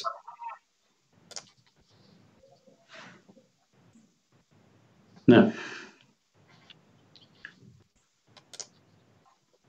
Τι έγινε παιδιά, ε, έπεσε... Μ' αρέσει να πει σιωπή γιατί νιώθω και εγώ ότι χρειάζεται να, να τα χωνέψω. Πρέπει να μια έκτακτη είδηση, Κωνσταντίνε. Βάλε την έκτακτη είδηση. Δώσ' το, ρε Θάνο, δώσ' το. Ακυρώθηκε ο φετινός διαγωνισμός της Eurovision. Όχι. Ναι. Ναι. Τι θα κάνουμε τώρα; Κοίτα, κάποιοι στεναχωριόμαστε, εντάξει. δηλαδή, Εντάξει, θα το δίνω. δηλαδή την περσινή δεν την είδαμε γιατί ήταν στο Ισραήλ. Φέτος, Εντάξει, έχεις δίκιο. Να πούμε εδώ πέρα για τους λάτρες των θεαμάτων ότι είχε αναβληθεί και το Euro 2020 για το 2021. καλά, ναι, έχουμε τα πάντα τώρα και εμείς υπερβολή. Ε, Ηρωνικά το λέμε, προφανώς θα, είχε, ανα- θα αναβαλόταν και αυτό. Δεν μπορεί να το κάνουν με, με Skype, δεν γίνεται αυτό. Έλα, Κωνσταντίνα. Εσείς που βλέπετε ρε παιδί μου, δεν γίνεται με Skype αυτό. Στο ποδόσφαιρο, στο ποδόσφαιρο το, εντάξει, το καταλαβαίνω ότι γίνεται δύσκολα. Αλλά στο άλλο δεν μπορούν να, να στείλουν ένα βίντεο και να κρίνουν οι κριτές από το σπίτι τους. Αυτό θα μπορούσε να γίνει πλάκα-πλάκα. Γιατί δεν με ρωτάνε, ρε. Μετά είναι με ψηφοφορία από, το, από τα σπίτια μας. Μια χαρά θα έχει και τρελή τηλεθέαση. Όλα εμείς πια, το τμήμα marketing του The Press Project. Εγώ πιστεύω ότι πρέπει να αναλάβουμε τη χώρα, παιδιά. Με τέτοια, με τέτοια επιτυχία στη διαχείριση του The Press Project. Πιστεύω ότι το επόμενο project είναι η χώρα και μετά ανοίγουμε τα φτερά μας προς τα έξω. Αυτό πιστεύω Κάτι, και μετράω τα, όχι όπως λένε, και μετράω τα λόγια μου πολύ προσεκτικά. Ο, Ο Αλέξανδρος σκέφτηκε τα Υπουργεία. Ακόμα δεν γίναμε. Στο Υπουργείο πήγε το μυαλό του. Σιγά Εντάξει. σιγά να τα μοιράσουμε, σιγά σιγά. Ε, αυτό που πήγα να πω πριν για να το σοβαρέψουμε, γιατί είδα και το σχόλιο και έχει ένα ενδιαφέρον, είναι και στο άρθρο που ε, σχολιάστηκε πριν που ανέβασε ο Κωνσταντίνος περί του κινούμαστε λίγο στα τυφλά. Είναι, ο, ο- ας πούμε, για την καθολική απαγόρευση μετακινήσεων. Εμένα μου φαίνεται κάπως βαρύ. Δηλαδή, το ιδανικό θα ήταν ότι υπάρχει το μένετε στο σπίτι, υπάρχει ο αυτοπεριορισμός, στηρείται από συντριπτικά μεγάλο μέρος της ε, κοινωνίας και προχωράμε έτσι. Το υπόλοιπο, χωρίς να πω ότι διαφωνώ ρε παιδί μου, μίλαμε για κάτι πρωτόγνωρο. Ε, ε, μου φαίνεται κάπως βίαιο και όντως μια τέτοια απόφαση που είναι πάρα πολύ πιθανό να έρθει και στην ε, χώρα μας, είναι το, το βήμα μετά τον περιορισμό των συναθρήσεων, δεν ξέρω τι κόστος, πιστε- δεν έχει εκτιμηθεί καθόλου το κόστος ε, ψυχολογικά. Δηλαδή τώρα, άμα αυτό συνεχιστεί, μετά τι θα κάνεις, θα κρατήσεις τον κόσμο στα σπίτια του με έξω αστυνομίες και τέτοια για ένα μήνα; Κλείνουν τα Και σύνορα πώς θα Ηνωμένων πάει Πολιτειών αυτό; και Καναδά, λέει. Ε. Τι, Πώς; Trudeau live. κλείνουν τα σύνορα μεταξύ Ηνωμένων Πολιτειών και Καναδά. Το Μεξικό σας μάρανε. Φτιάξτε ένα τείχος. Φτιάξτε ένα τείχος. Ναι, ναι. Από την περασμένη εβδομάδα. Ναι. Έχει ναι, τώρα... αυτό ας πούμε το ψυχολογικό κομμάτι είναι κάτι Ναι. το οποίο σίγουρα δεν έχει εκτιμηθεί. Ε, Ήδη μιλάμε για κόσμο ε, που δεν εργάζεται αυτή τη στιγμή και, κάθ, και κάθεται. Ήδη κά- κάποιοι το έχουν κάνει από μόνοι τους. Πού είναι τα όρια σε αυτό, δηλαδή τι κατάσταση μπορεί να έχουμε σε ένα μήνα; Στην Ιταλία, ας πούμε, με τον κόσμο σπολικά μονίμως στα διαμερίσματά του και να μετράει νεκρούς. Και νομίζω ότι σε αυτό δεν είναι μόνο το κομμάτι αυτό που σχετίζουμε με τη δημόσια ζωή των ανθρώπων. Δηλαδή το ότι δεν πηγαίνουν στην ε, δουλειά τους ή ότι κάποιοι χάνουν τη δουλειά τους. Ε, Αυτά μπορεί κιόλας να τα έχουμε, να τα έχουμε ξαναδεί. Ε, είναι φοβερό και το να σκεφτεί κανείς ανθρώπους οι, οι- οι οποίοι είναι εγκλωβισμένοι σε ένα σπίτι το οποίο είναι εχθρικό. Δηλαδή σε κάποιες περιπτώσεις είναι άνθρωποι που δεν αντέχουν ο ένας τον άλλον, που συχαίνονται ο ένας τον άλλον ή που ο ένας Μμμ. κακοποιεί τον άλλον. Και εδώ πέρα έχουμε μια ε, συνθήκη μακροχρόνια κιόλας, όπου δεν υπάρχει διέξοδος προς τα έξω, βαλβίδα ασφαλείας. Ε, αυτό εντάξει, δεν μπορείς παρά να σκεφτείς ότι είναι κάτι τρομακτικό. Δεν είναι παίξε γέλασε. Ναι. Ε, και είναι ένα ζήτημα. Γιατί όταν δεν γνωρίζεις το πόσο θα κρατήσει, όταν το κάνεις, μετά δεν μπορείς να το πάρεις πίσω. Δηλαδή, τι θα γίνει. Και αυτή τη στιγμή υπάρχει συμμόρφωση, ας πούμε. Δηλαδή, βλέπω και σχόλια και από αριστερό κόσμο στο Facebook που λέει ναι, να γίνει. Εγώ είπα ότι δεν διαφωνώ. Ε, δεν έχω άποψη, τέλος πάντων. Ναι, να γίνει, αλλά μετά τι συμβαίνει. Υποθέτω ότι και στην Ιταλία τέτοια σχόλια θα υπήρχαν. Αυτό. Ζούμε σε ένα κοινωνικό πείραμα. Αυτό είναι το κλου, όσο Ναι. λέω το τελευταίο πεντάλεπτο. Ναι. Το μετά είναι κάτι που το, που το συζητούν. Δηλαδή, ε, είναι ένας προβληματισμός που υπάρχει. Σου λέει ότι εδώ πέρα για πόσους μήνες μπορείς να έχεις ε, την ε, ε, καραντίνα.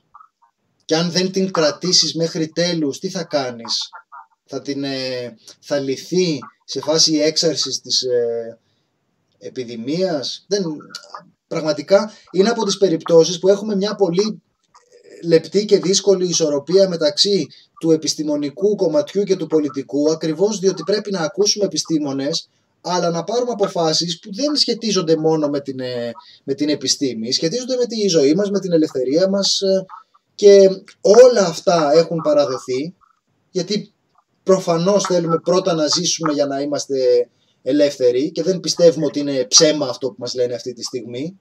Πιστεύουμε ότι είναι αλήθεια. Αλλά ε, καταλαβαίνει κανείς ότι εδώ πέρα καθώς θα περνάει ο καιρός όλα αυτά τα πράγματα θα χρειαστεί να τα σκεφτούμε πάρα πολύ έντονα. Μμμ.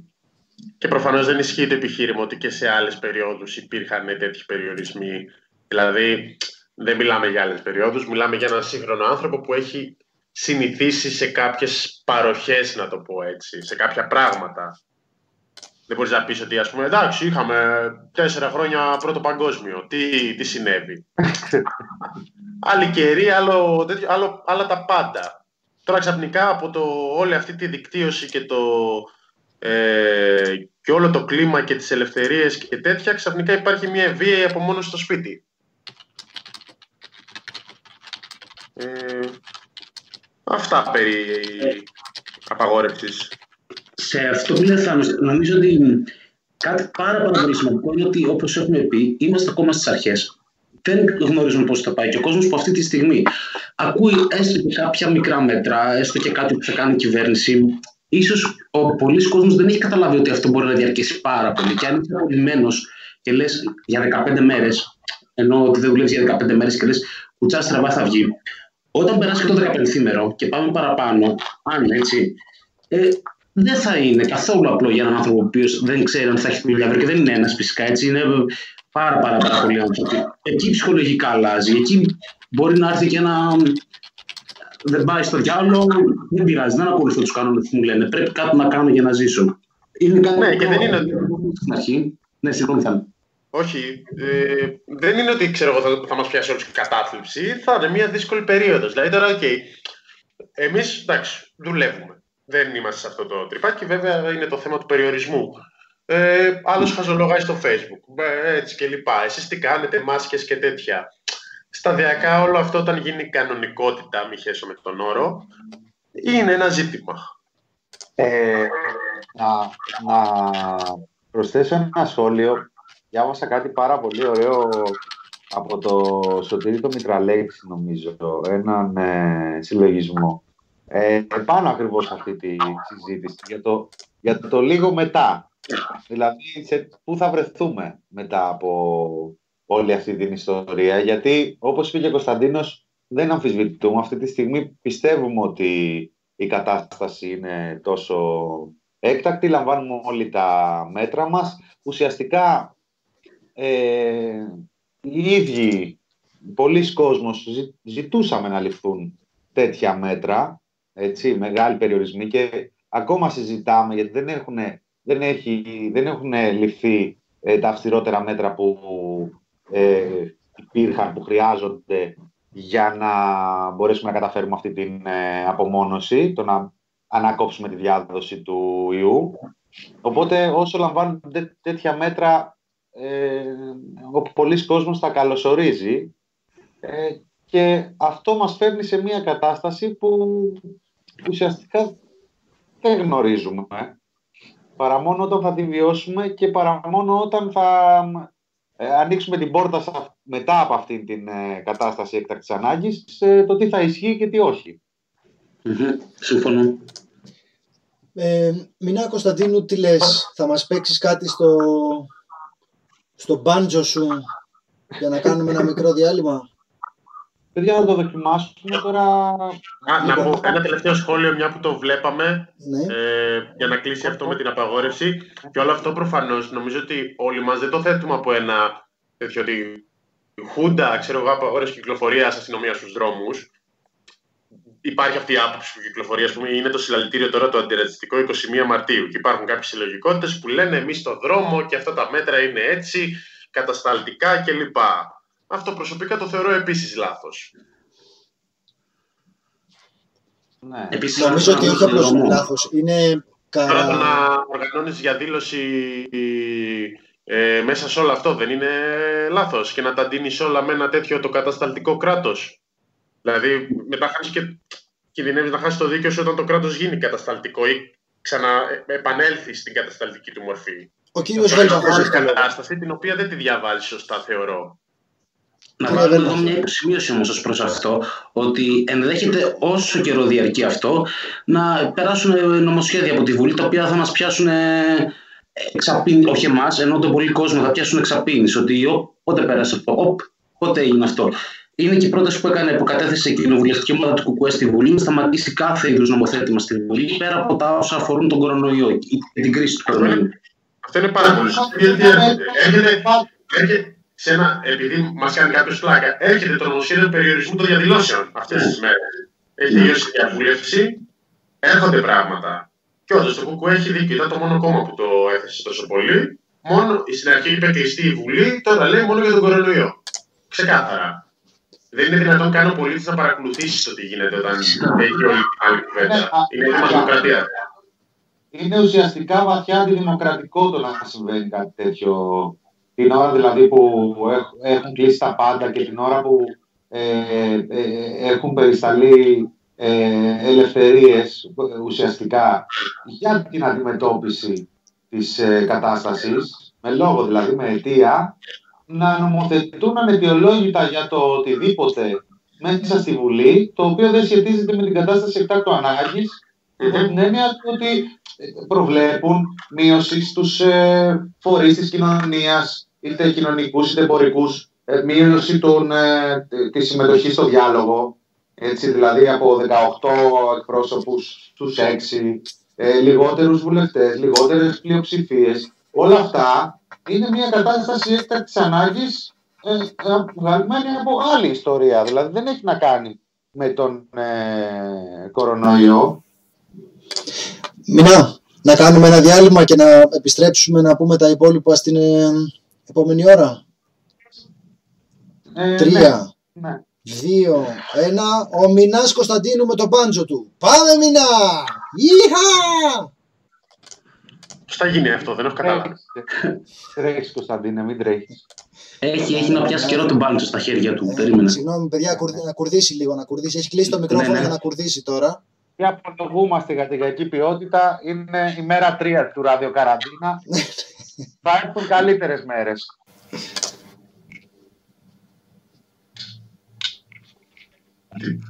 Αλήθεια δεν έχω καταλάβει τι θα κάνουμε. Ναι. Ορίστε.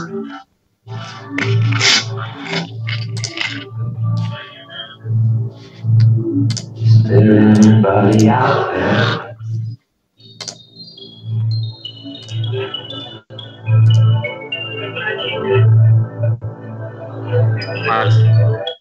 Is there anybody out there?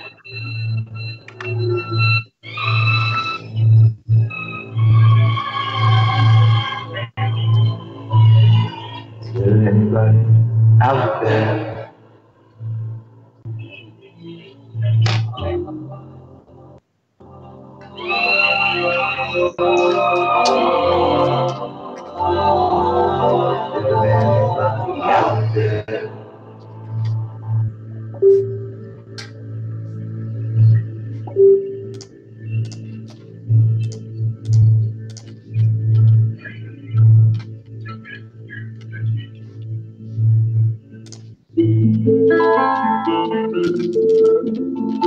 Musik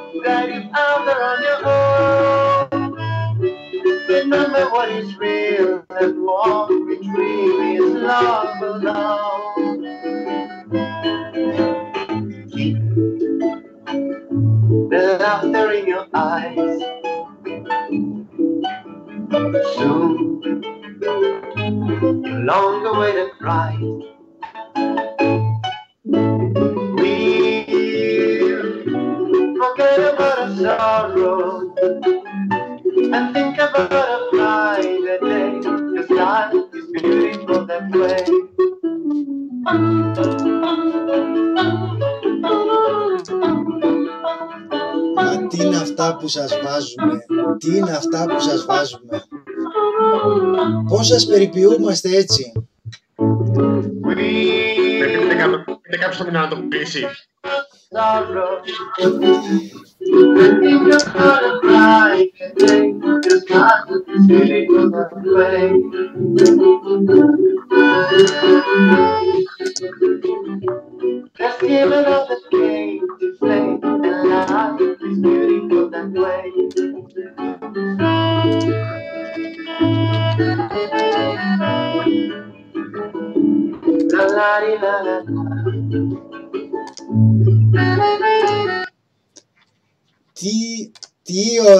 Μουσική που σας βάλαμε να ακούσετε, να χαρείτε, να ευχαριστηθείτε.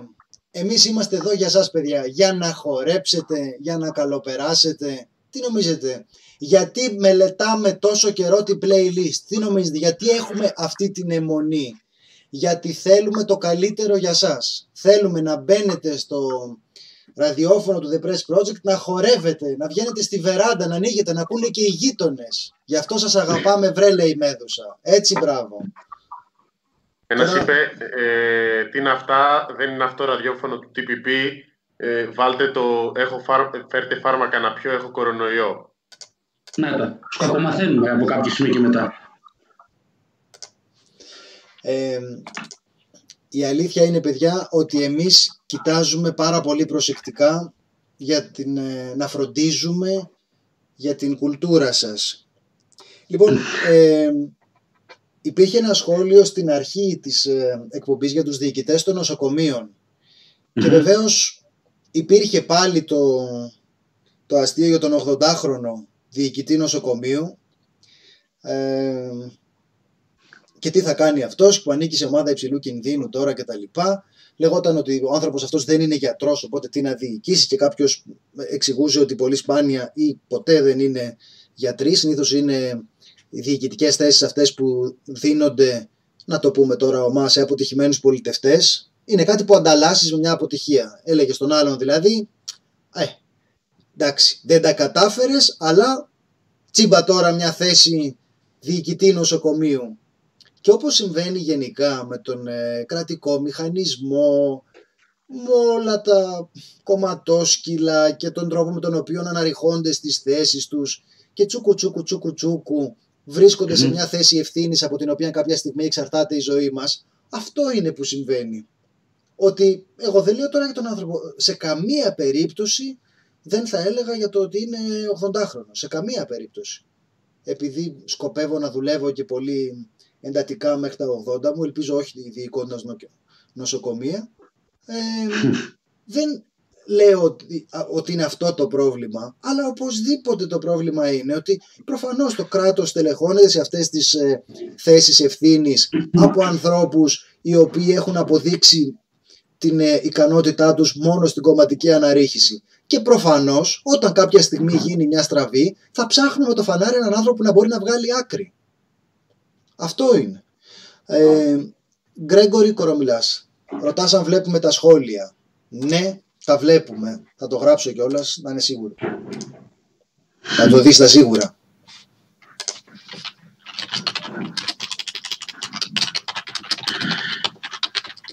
Ε, μέσα στα, στα όλα ευχάριστα, στα ευχάριστα μου, τα πάρα πολλά της να πούμε και κάτι άλλο. Ότι το επιχειρήν, η επιχειρηματικότητα, οι entrepreneur είναι πάντα εδώ σε αυτόν τον τόπο, δεν φεύγουν ποτέ. Και πώς θα μπορούσαν. Άλλωστε, ένα από τα ωραία κόλπα των ημερών το, σκέφτηκα, το σκέφτηκαν τα τζάμπο.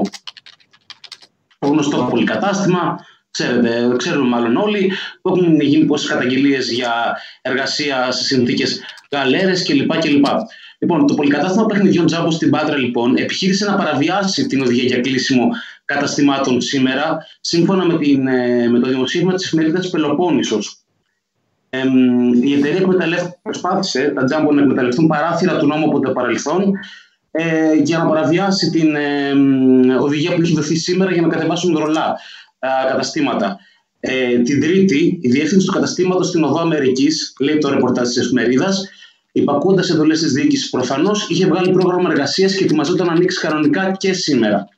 Ωστόσο, μετά από παρέμβαση του πρώτου αστυνομικού τμήματος που έκανε εντατική έρευνα και την προανάκριση που ξεκίνησε κατεπηγόντω η εισαγγελία πρωτοδικών Πάτρας, ενημέρωσε η επιχείρηση αργά το βράδυ το προσωπικό να μην πάει σήμερα η εργασία. Ε, το χαλάσανε τελευταία στιγμή, δηλαδή ήταν κάπως κοντά ήταν, αλλά εντάξει. Καλά, έχουμε, γίνεται ένας χαμός με επιχειρήσεις που είτε δεν τηρούν όπως έγινε στα Jumbo το, την απόφαση για κλείσιμο, είτε ε, δεν λαμβάνουν τα απαραίτητα μέτρα προστασίας και υποχρεώνουν τους εργαζόμενους και να δουλεύουν σε γραφεία πολύ μαζί, χωρίς να τους προμηθεύουν με μάσκες αντισηπτικά κλπ, βάζοντας ουσιαστικά να τα πληρώσουν από την τσέπη τους. Σήμερα είχαμε δύο καταγγελίες. Η μία αφορά την υπόθεση της Teleperformance, ε, ίσως της μεγαλύτερης εταιρείας τηλεφωνικών υπηρεσιών στην Αθήνα, που έχει ξεκινήσει από τη Δευτέρα με κείμενο και των εργαζομένων και της συλλογικότητας καμία ανοχή για, για πολύ μαζί στα γραφεία, διαφορία της διοίκησης κλπ. κλπ, Έχουν κάνει εργαζόμενοι επίσημη επιστολή στον ΕΟΔΗ ε, για να εξηγώντας την κατάσταση. Και σήμερα υπάρχει και ένα ακόμα κείμενο που μάλιστα αναφέρει ότι η αστυνομία βρέθηκε στα γραφεία, μίλησε με το προσωπικό ασφαλείας που υπάρχει στην είσοδο και έφυγε. Αυτό ο καθένας το ερμηνεύει όπως θέλει. Και συνεχίζουν, έχουν ληφθεί κάποια πολύ μικρά μέτρα μετά τη δημοσιοποίηση του ζητήματος από τη διοίκηση. Κάποιοι εργαζόμενοι δουλεύουν από το σπίτι ε, σε άλλο κατάστημα, κάποιοι όχι, γίνεται εκεί ένας χαμός και συνεχίζουν οι εργαζόμενοι να φωνάζουν για τα αυτονόητα αυτής της εποχής. Το ίδιο έχουμε και στην e της Κοσμοτέ είναι αυτή. ίδια καταγγελία πάνω κάτω, τα ίδια προβλήματα, μια ε, αδιαφορία και μια ουσιαστικά δύο μέτρα, δύο σταθμά. Άλλοι δουλεύουν από το σπίτι, άλλοι δεν δουλεύουν από το σπίτι. Μία εργαζόμενη με πυρετό την έβαλα να δουλέψει. Υπάρχει ζήτημα για αυτούς που θα κάτσουν από το σπίτι για το αν θα χάσουν είτε άδεια είτε μισθό. Αν δηλώσεις άρρωστος με σκοπό να μην ε, ε, διακινδυνεύσεις τον εαυτό σου στον χώρο δουλειάς. Ε, αυτά τα τρία για σήμερα, ονομαστά. Καλά, καταλαβαίνουμε ότι άμα είναι μακριά το αφεντικό, ε, δεν έχει και κανένα λόγο κιόλας να στεναχωρηθεί για το τι συμβαίνει, ε. Δηλαδή, σου λέει τώρα εντάξει, τι θέλετε, δουλέψτε. Ναι, κοίτα, η κρίση γίνει ευκαιρίες και αυτή η κρίση. Για τους εργοδότες βέβαια. Αλλά ναι. Πάντα.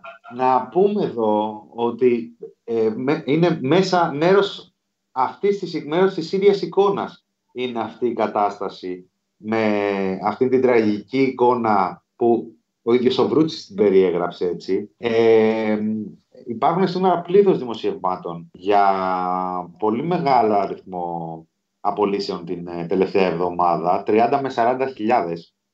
Και αυτά τα μέτρα έρχονται μετά από αυτό.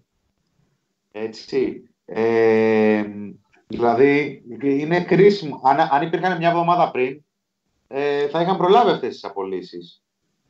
Ναι. Τώρα, δεν έχει ανακοινωθεί τι θα συμβεί με αυτούς τους ανθρώπους που είναι η απειλή για τους άλλους ανθρώπους, τον Τζάμπο και, τον τελεπερφο... και του, της Teleperformance, mm. το να βρεθούν από τύχη εκείνων. Δεν έχει ανακοινωθεί τι θα γίνει με αυτούς, δεν έχει ανακοινωθεί τι θα γίνει με τους μακροχρόνια ανέργους.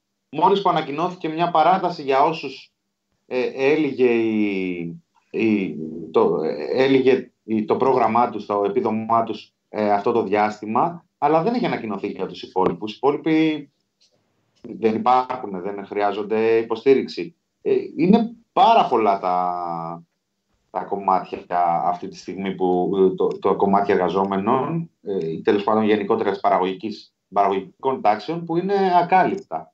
Και μέρος, και όπως είπατε και οι δύο περιπτώσεις αυτές που έχουμε και σχετικά σήμερα ε, που δείχνουν ότι όποιος δεν θέλει να ε, περιοριστεί από τα κάστοτε μέτρα και τις ασφαλιστικές δικλείδες, απλώς δεν περιορίζεται, δεν υπάρχει και κάτι άλλο.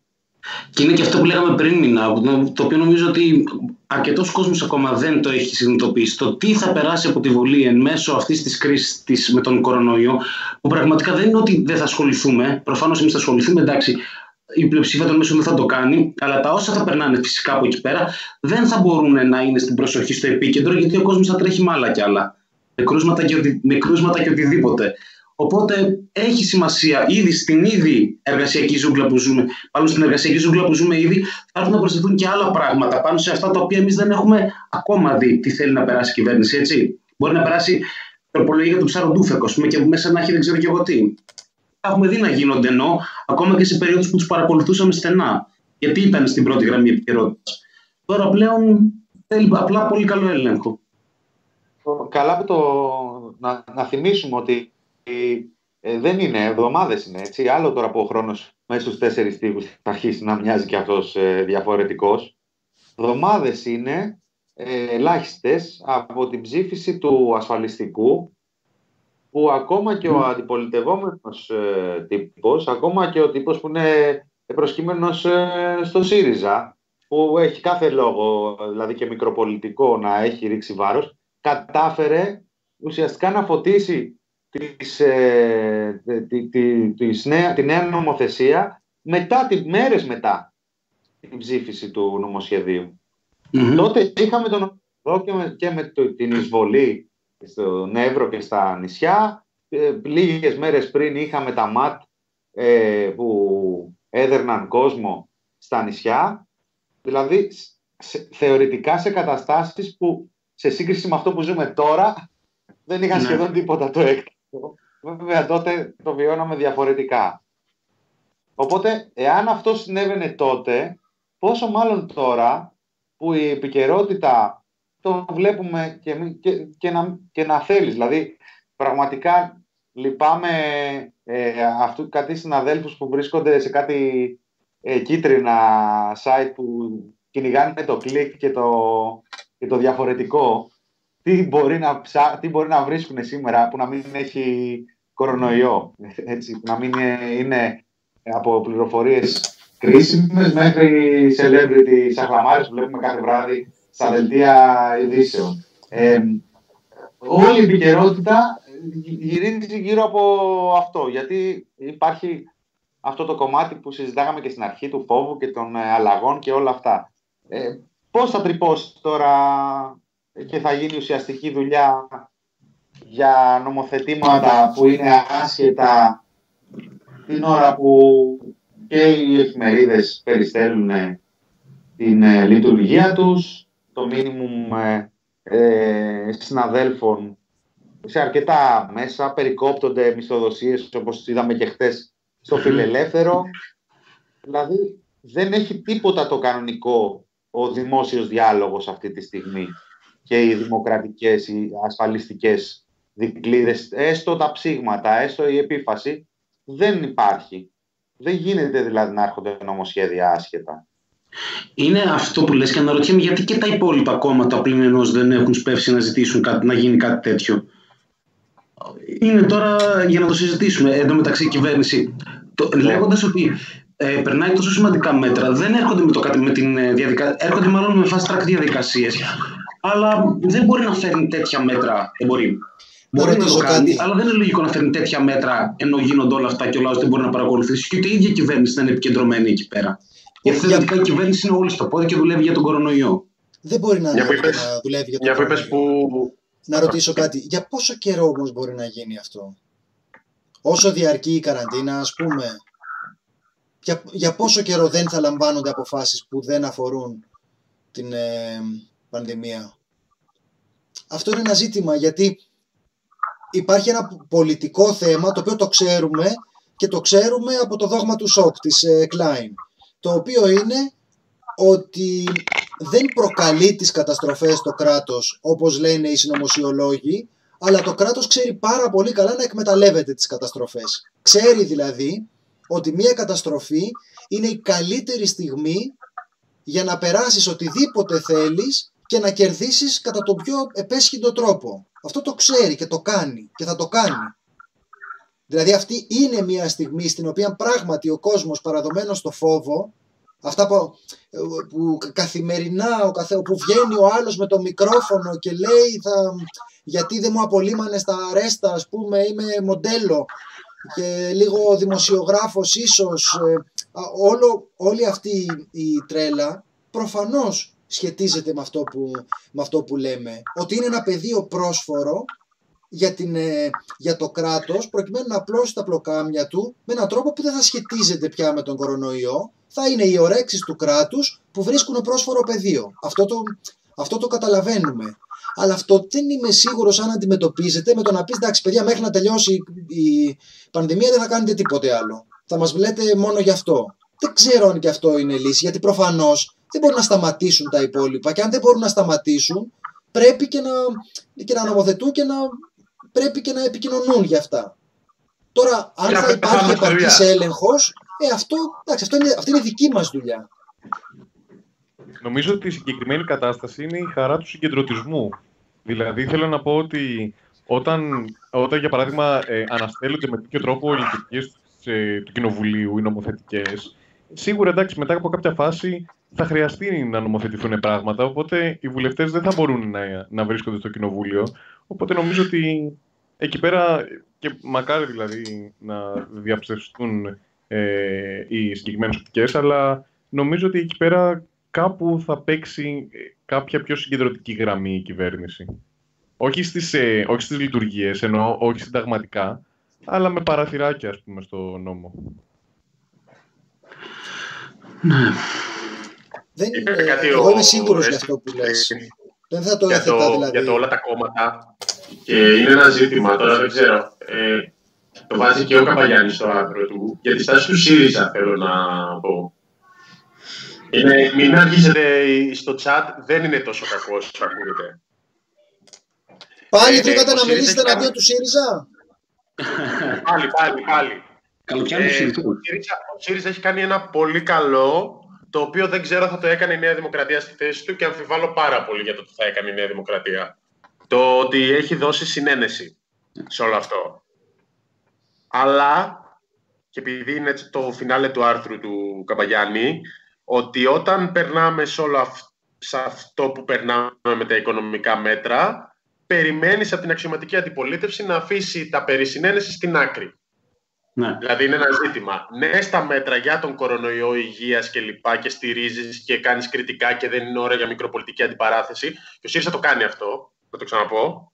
Έχουμε δει τη Νέα Δημοκρατία στο μάτι, ας πούμε και στο Μακεδονικό και σε διάφορες κρίσεις. Δεν φοβάμαι για το τι θα έλεγε η Νέα Δημοκρατία αν ήταν αντιπολίτευση τώρα. Πραγματικά. Αλλά από την άλλη πρέπει και αυτή η συνένεση να σταματάει σε άλλα ζητήματα.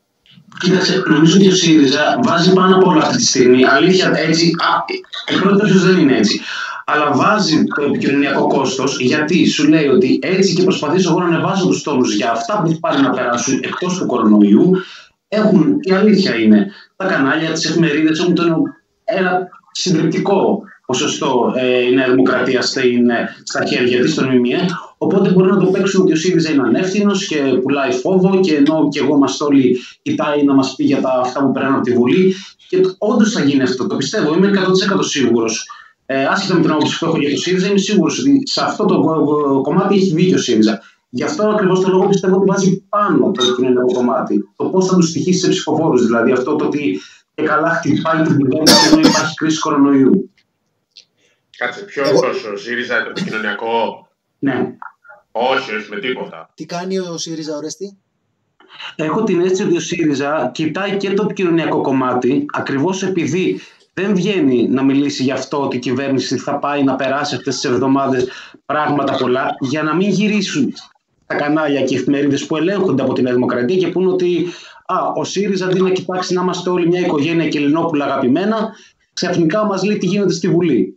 Γι' αυτό θα χτυπήσεις στον κόσμο και θα πούνε Α, ο ΣΥΡΙΖΑ προσπαθεί να εκμεταλλευτεί την συγκυρία. Δεν νομίζω, ρε Ορέστη, γιατί η εκμετα... εγώ νομίζω ότι θα εκτιμηθεί αυτό. Δεν ξέρω, δεν έχω ιδέα τώρα. Ω γνωστόν δεν καταλαβαίνω τον κόσμο, γιατί ε, Πώς να το πω τώρα, τέλος πάντων. Δεν έχω τρόπο να το πω που να μην είναι προσβλητικός. Δεν μπορώ να καταλάβω δηλαδή πώς ψηφίζει ο κόσμος και τι σκέφτεται. Αλλά θέλω να πω ότι αν λάβεις υπόψη σου το πώς συμπεριφέρθηκε η Νέα Δημοκρατία στο μάτι, δηλαδή αν λάβεις υπόψη σου ότι ο υπεύθυνος επικοινωνίας της Νέας Δημοκρατίας, ο Μπάμπης Παπαναγιώτου, έβαζε τη γυναίκα του να γράφει ή έγραφε ο ίδιος κείμενο που έλεγε Τσίπρα άτιμε, σκότωσε τα παιδάκια στο μάτι και έδιωξες και την νεολαία μας στο εξωτερικό με το brain drain. Καταλαβαίνεις ότι θα Α, ήταν α, α. εξίσου αδίστακτη. Τώρα έχουμε πέντε Ναι. νεκρούς, δεν ξέρουμε, δεν, δεν ξέρουμε τι θα είναι, ποια θα είναι η εικόνα που θα έχουμε όταν θα τελειώνει όλο αυτό. Αλλά Μα- επειδή δεν δίστασαν μπροστά στους 100 νεκρούς στο μάτι, μπορεί να μην ήταν 100 όταν είχε γίνει αυτό, αλλά δεν ήταν λίγοι, μπορούμε να είμαστε σίγουροι ότι θα το χειρίζονταν με την ίδια χιδεότητα. Δηλαδή ότι θα Πρώτα το απ' όλα- αλλοιοποιούσαν κομματικά. Και για μένα προς Πρώτα απ' τιμή όλα ότι το αυτή τη φωνάζαν στιγμή. συμμετέχει για τη δεν- Σοβιετία, Κωνσταντίνε. Δηλαδή, έχουμε μια κατάσταση που ο, Ναι, ναι, ο ναι. Κυριάκος Μητσοτάκης παίρνει μέτρα και γίνεται ο χαβαλές κομμουνισμός κλπ. Αν τα παίρνει ο ΣΥΡΙΖΑ, θα υπήρχαν σο, σοβαρές, θα υπήρχαν πολλές φωνές που θα λέγανε να ορίστε, εκμεταλλεύεται την πανδημία για τη Σοβιετία που πάντα ήθελε ο ΣΥΡΙΖΑ και σιγά πόσα κρούσματα έχουμε και πόσο τέτοιο και μια χαρά είναι όπως είναι ο δημόσιος τομέας και δεν έχει κενά κλπ. Σαν να τα βλέπω μπροστά μου να γράφονται. Μεγαλύτερος ο κίνδυνος της Σοβιετίας από του κορονοϊού. Τίτλος στο Liberal. Ναι, θα μπορούσε. Τώρα, αυτά ναι, η αλήθεια είναι ότι δεν ξέρω. Γιατί Σάκης αυτά, μου τζις. αυτά, έχουν, αυτά έχουν κοντά ποδάρια. Οπότε δεν ξέρω για πόσο θα μπορούσαν να τα, να τα λένε αυτά ο κίνδυνος της Σοβιετίας. Οπωσδήποτε υπάρχει αυτό το καλαμπούρι τώρα που γίνεται πάρα πολύ στο ίντερνετ ότι κόβουν τις παρελάσεις, κλείνουν τις εκκλησίες, αυτό δεν είναι ιός, ο Στάλιν είναι και, ε, και τέτοια. Αλλά νομίζω ότι σε φάση πια που θα είχαμε νεκρούς, το τροπάρι θα άλλαζε. Και θα λέγανε ορίστε η ανεύθυνη κυβέρνηση που με την πολιτική που ακολούθησε, αυτά που τώρα νομίζω ότι ο ΣΥΡΙΖΑ τα έχει χειριστεί με, με, με έναν τρόπο μετρημένο, θα έλεγα. Έτσι δεν είναι, ας πούμε, το θέμα της εκκλησίας τώρα είναι προκλητικό, ρε παιδί μου. Κατανοώ ότι δεν είναι το κεντρικό θέμα από την άποψη της ε, συνάθρησης, αλλά είναι ένας τόπος συνάθρησης και για να είμαστε ειλικρινείς, είναι και τόπος συνάθρησης ηλικιωμένων. Οπότε, ε, εδώ που τα λέμε είναι ευπαθείς ομάδες. Και, και συνάθρησης και επαφής. Δηλαδή γι' αυτό έγινε με την κοινωνία. Εν τω μεταξύ πήγαν να κάνουν. Το θέμα με τις εκκλησίες είναι ένας συμβιβασμός ε, για να μην χάσουν και οι δύο επικοινωνιακά. Μια που έβαλε ο Ρέση το επικοινωνιακό. Γιατί, ας πούμε, η ιερά σύνοδος στην απόφαση που έβγαλε δεν είπε τίποτα για θεία κοινωνία, έτσι. Αυτό είναι ξεκάθαρο γιατί έγινε. Έγινε γιατί στην προηγούμενη ανακοίνωση σου είχαν πει ότι δεν κολλάει ο κορονοϊός με τη Θεία Κοινωνία. Τώρα πολύ βολικά δεν το ανέφεραν καθόλου και σου ανέφεραν μία ώρα fast track Θεία Λειτουργία την Κυριακή, που προφανώς το σχέδιο θα ήταν ότι θα κοινωνούσαν κανονικά, δεν το πήραν πίσω και αναγκάστηκε ο Μητσοτάκης επιτέλους να την απαγορεύσει και να αφήσει αυτή την ατομική προσευχή που επίσης έχει κάνει ε, πάρα πολλά σχόλια. Υπάρχουν δύο ερωτήσεις. Ε, Επειδή έχω μιλήσει πολύ, δεν θα τις απαντήσω εγώ. Υπάρχουν οι φυλακές και το προσφυγικό. Για, για, ε, για, το, για τα hot spots τι γίνεται. Είχαμε χθε ανακοινώσει σε αυτό. Θέλει, θέλει να πει κάποιος τις ε, ανακοινώσεις πριν να κάνουμε την ε, κουβέντα; Να πει δηλαδή τα μέτρα ποια είναι προς το, προς το παρόν, πώς ψωνίζουν, ποιοι βγαίνουν, πώς μετακινούνται. Ποια είναι η Εχθές, απόπειρα ε, μάντρωσης, δηλαδή μαντρώματος, πώς λέγεται. Σταματήστε να βύχετε. Έχω αδειάσει δύο μπουκάλια αντισηπτικά πάνω στα ηχεία. Για εσάς το λέει. Ναι. Ε, εγώ έβγαλα πριν από καμιά ώρα και σκεφτόμουν να ρωτήσω αν κανείς τραβήχτηκε από τα ηχεία του. ε, Το δώσ. Ε, αλλά εντάξει, θα το προσπαθήσουμε, παιδιά. Ο Βίχας δεν κρύβεται, έτσι κι αλλιώς. Λοιπόν, ε, χτες, λοιπόν, ο κύριος Καρδαλιάς, ο οποίος λογικά και στη μισή ώρα θα έχει την ε, ημερήσια ενημέρωση με τον ε, κύριο Τσιόδρα, τον εκπρόσωπο του Υπουργείου Υγείας, ε, ανακοίνωσε μεταξύ άλλων και μέτρα για τα νησιά, για τα στρατόπεδα, για τα κέντρα υποδοχής και ταυτοποίησης, όπου ε, ενώ ανακοινώνονται μέτρα ε, για όλο τον πληθυσμό κατά της πανδημίας, εδώ πέρα ε, ανακοινώνονται μέτρα κατά των προσφύγων ουσιαστικά. ή τέλος πάντων σαν να, απειλούν, και- σαν να απειλεί και οι ίδιοι οι πρόσφυγες. Ομαδικές ε, επισκέψεις στο κέντρο της πόλης σε συγκεκριμένη ώρα, ε, περιορισμός της κυκλοφορίας τους, ε, δυνατότητες μετακινήσεις ε, με τα στα ειδικά αστικά κέντρα ε, με χρονικό περιορισμό ε, και επίσης ε, τα κλείνουν τα στρατόπεδα και προχωρούν έργα, σε έργα περίφραξης. Τώρα αυτά δεν είναι τα άλλα μέτρα που έχουν ε, ληφθεί. Υπάρχει, υπάρχει μια πρωτοβουλία στη Λέσβο. Ε, είχαμε δύο ρεπορτάζ από το νησί που έχουν αναλάβει. Το ένα είναι το Σχολείο Δεύτερης Ευκαιρίας και το άλλο δεν το έχω μπροστά μου. Είναι μια άλλη οργάνωση που εκπαιδεύουν τους πρόσφυγες στα θέματα κορονοϊού και, στε, και έχουν δημιουργήσει μάλιστα και ομάδες προσφύγων οι οποίοι καθοδηγούν τους υπολείπους σε σούπερ μάρκετ κλπ. Αυτό υπήρχε μάλλον πριν από αυτή την απαγόρευση. Υπήρχε για μια εβδομάδα. Τώρα δεν ξέρω τι ισχύει, αλλά υπάρχουν ομάδες εθελοντών από τις πολύ πολύ πολύ πολύ κακές ΜΚΟ που κάνουν αυτή τη δουλειά ενημέρωσης και πρόληψης. Ουσιαστικά τώρα αυτό που, αυτό που γίνεται είναι ότι σε επίπεδο κεντρικής διαχείρισης το ζήτημα είναι όπως λέμε γενικά ότι προσφυγικό είναι τι κάνει μια κοινωνία όταν τις βρωμάνε τα πόδια των προσφύγων και στην προκειμένη περίπτωση εδώ πέρα όταν λέμε τι γίνεται με τον κορονοϊό και το, και το προσφυγικό ουσιαστικά αυτό μεταφράζεται στο τι θα γίνει έτσι και μας ξαμολυθούν οι πρόσφυγες που δεν μπορούν να πληθούν και μπουν μέσα στα χωριά μας με μικρόβια. Αυτό, είναι, αυτό φαίνεται να είναι η ανησυχία της κυβέρνησης καθορίζοντας το πώς θα είναι εκεί πέρα, πώς θα είναι μαντρωμένοι, πώς θα βγαίνουν λίγοι και ούτω καθεξής. Δηλαδή, τους έχεις έγκλειστους σε συνθήκες όπου δεν μπορούν να έχουν ικανοποιητικές ε, συνθήκες υγιεινής και μετά η αγωνία σου είναι πώς θα τους αφήσεις εκεί πέρα να σαπίσουν μέσα στις αρρώστιες αλλά θα διαβεβαιώσεις την κοινότητα ότι μη φοβάστε, έχω φροντίσει να μην βγουν έξω με τα μικρόβια σας και έρθουν σε εσάς. Τώρα αυτό δεν ξέρω πώς μπορεί να το περιγράψει κανείς και ε, θέλω να πω ότι αυτό έχει μια ιδιαίτερη και πάρα πολύ πικρή ηρωνία όταν το συγκρίνει κανείς με τα παράπονα που ακούγονται για την καραντίνα. Που έχει κάτσει ο άλλος με το Netflix ας πούμε πέντε μέρες και λέει πω πω πω δεν την παλεύω. Εντάξει, επειδή του βρωμάει η γυναίκα του ας πούμε και έχουν τσακωθεί ή ο άντρας της. Και δεν του περνάει ποτέ από το νου πώς να είναι άραγε να περάσεις μήνες και χρόνια και να υπάρχει μια εθνοτική ομάδα που σε μισεί απέναντί σου; Πώς να είναι άραγε αυτό; Πώς να είναι τώρα αυτό που συζητάμε; Πώς είναι γιατρός, συγγνώμη, αρρώστια χωρίς γιατρό και χωρίς μανούλα; Δεν πρέπει να είναι πολύ ωραία. Αλλά βέβαια το φοβερό με όλη την υπόθεση αυτή του, του προσφυγικού είναι ακριβώς ότι ο μηχανισμός αυτός της συμπάθειας, ο μηχανισμός αυτός που λέει πώς θα ήταν άραγε αν ήμουν εγώ στη θέση του άλλου, πάβει να λειτουργεί. Αυτό είναι ουσιαστικά ο ρατσισμός με μια λέξη, ότι πάβει να τίθεται αυτό το ερώτημα, ότι πώς το λες ρε παιδί μου εσύ, τι άσχημα που περνάς στο σπίτι σου. Άσχημα περνάς, θα θέλεις να έχεις βγει βολτίτσα για καφέ και δεν βγαίνεις. Το ρώτησες τον άλλον που τον έχεις εκεί πέρα μες στα σκατά όλο αυτόν τον καιρό, χωρίς να έχει κάνει τίποτα. Που τον έχεις φυλακισμένο χωρίς αδίκημα.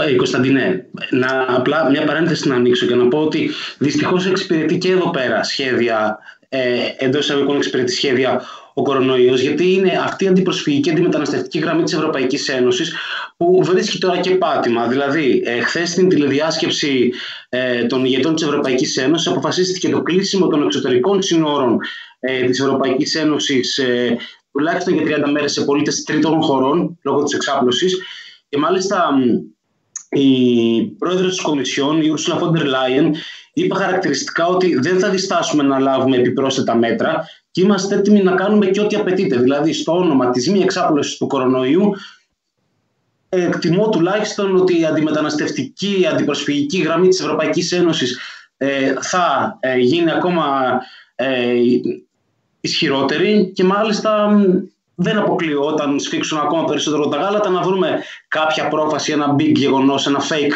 κάτι να βάλουμε ότι φταίνε οι άνθρωποι που έρχονται από τη Συρία ή από τη Λιβύη. εδώ πέρα και να τα ρίξουμε και πάνω τους. Αυτό, απλά παρένθεση για την Ευρωπαϊκή Ένωση για τα όσα ανακοινώθηκαν χθες.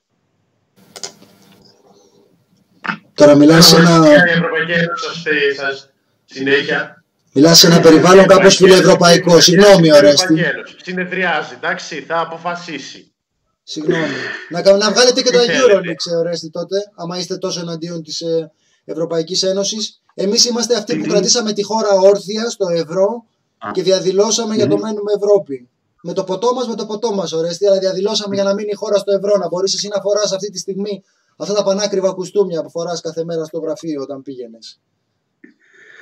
Για το δεύτερο σκέλος πάντως για τις φυλακές δεν έχει ανακοινωθεί κάτι. Υπήρχε και ένα πολύ ωραίο κείμενο από κρατούμενες στις γυναικείες φυλακές Κορυδαλού την προηγούμενη εβδομάδα. Το είχαμε δημοσιεύσει και στο Press που ζητούσε άμεση αποσυμφόρηση των φυλακών και αυτό είναι ε, το βασικό αίτημα των κρατουμένων. Αποσυμφόρηση με δύο τρόπους, είτε με χρήση, ε, με χρήση πάντα διατάξεων του ποινικού κώδικα, όχι τσάτρα-πάτρα λόγω κορονοϊού, και ε, για τις μικρές ποινές, αυτά που υπάρχουν μονίμως για ελάφρυνση των φυλακών, αυτά συμβαίνουν και σε καιρούς κανονικούς, ε, που βγαίνουν διάφοροι με μικρές ποινές, ε, ε, να γίνει αυτό και άλλες αποφυλακίσεις με βραχιολάκι.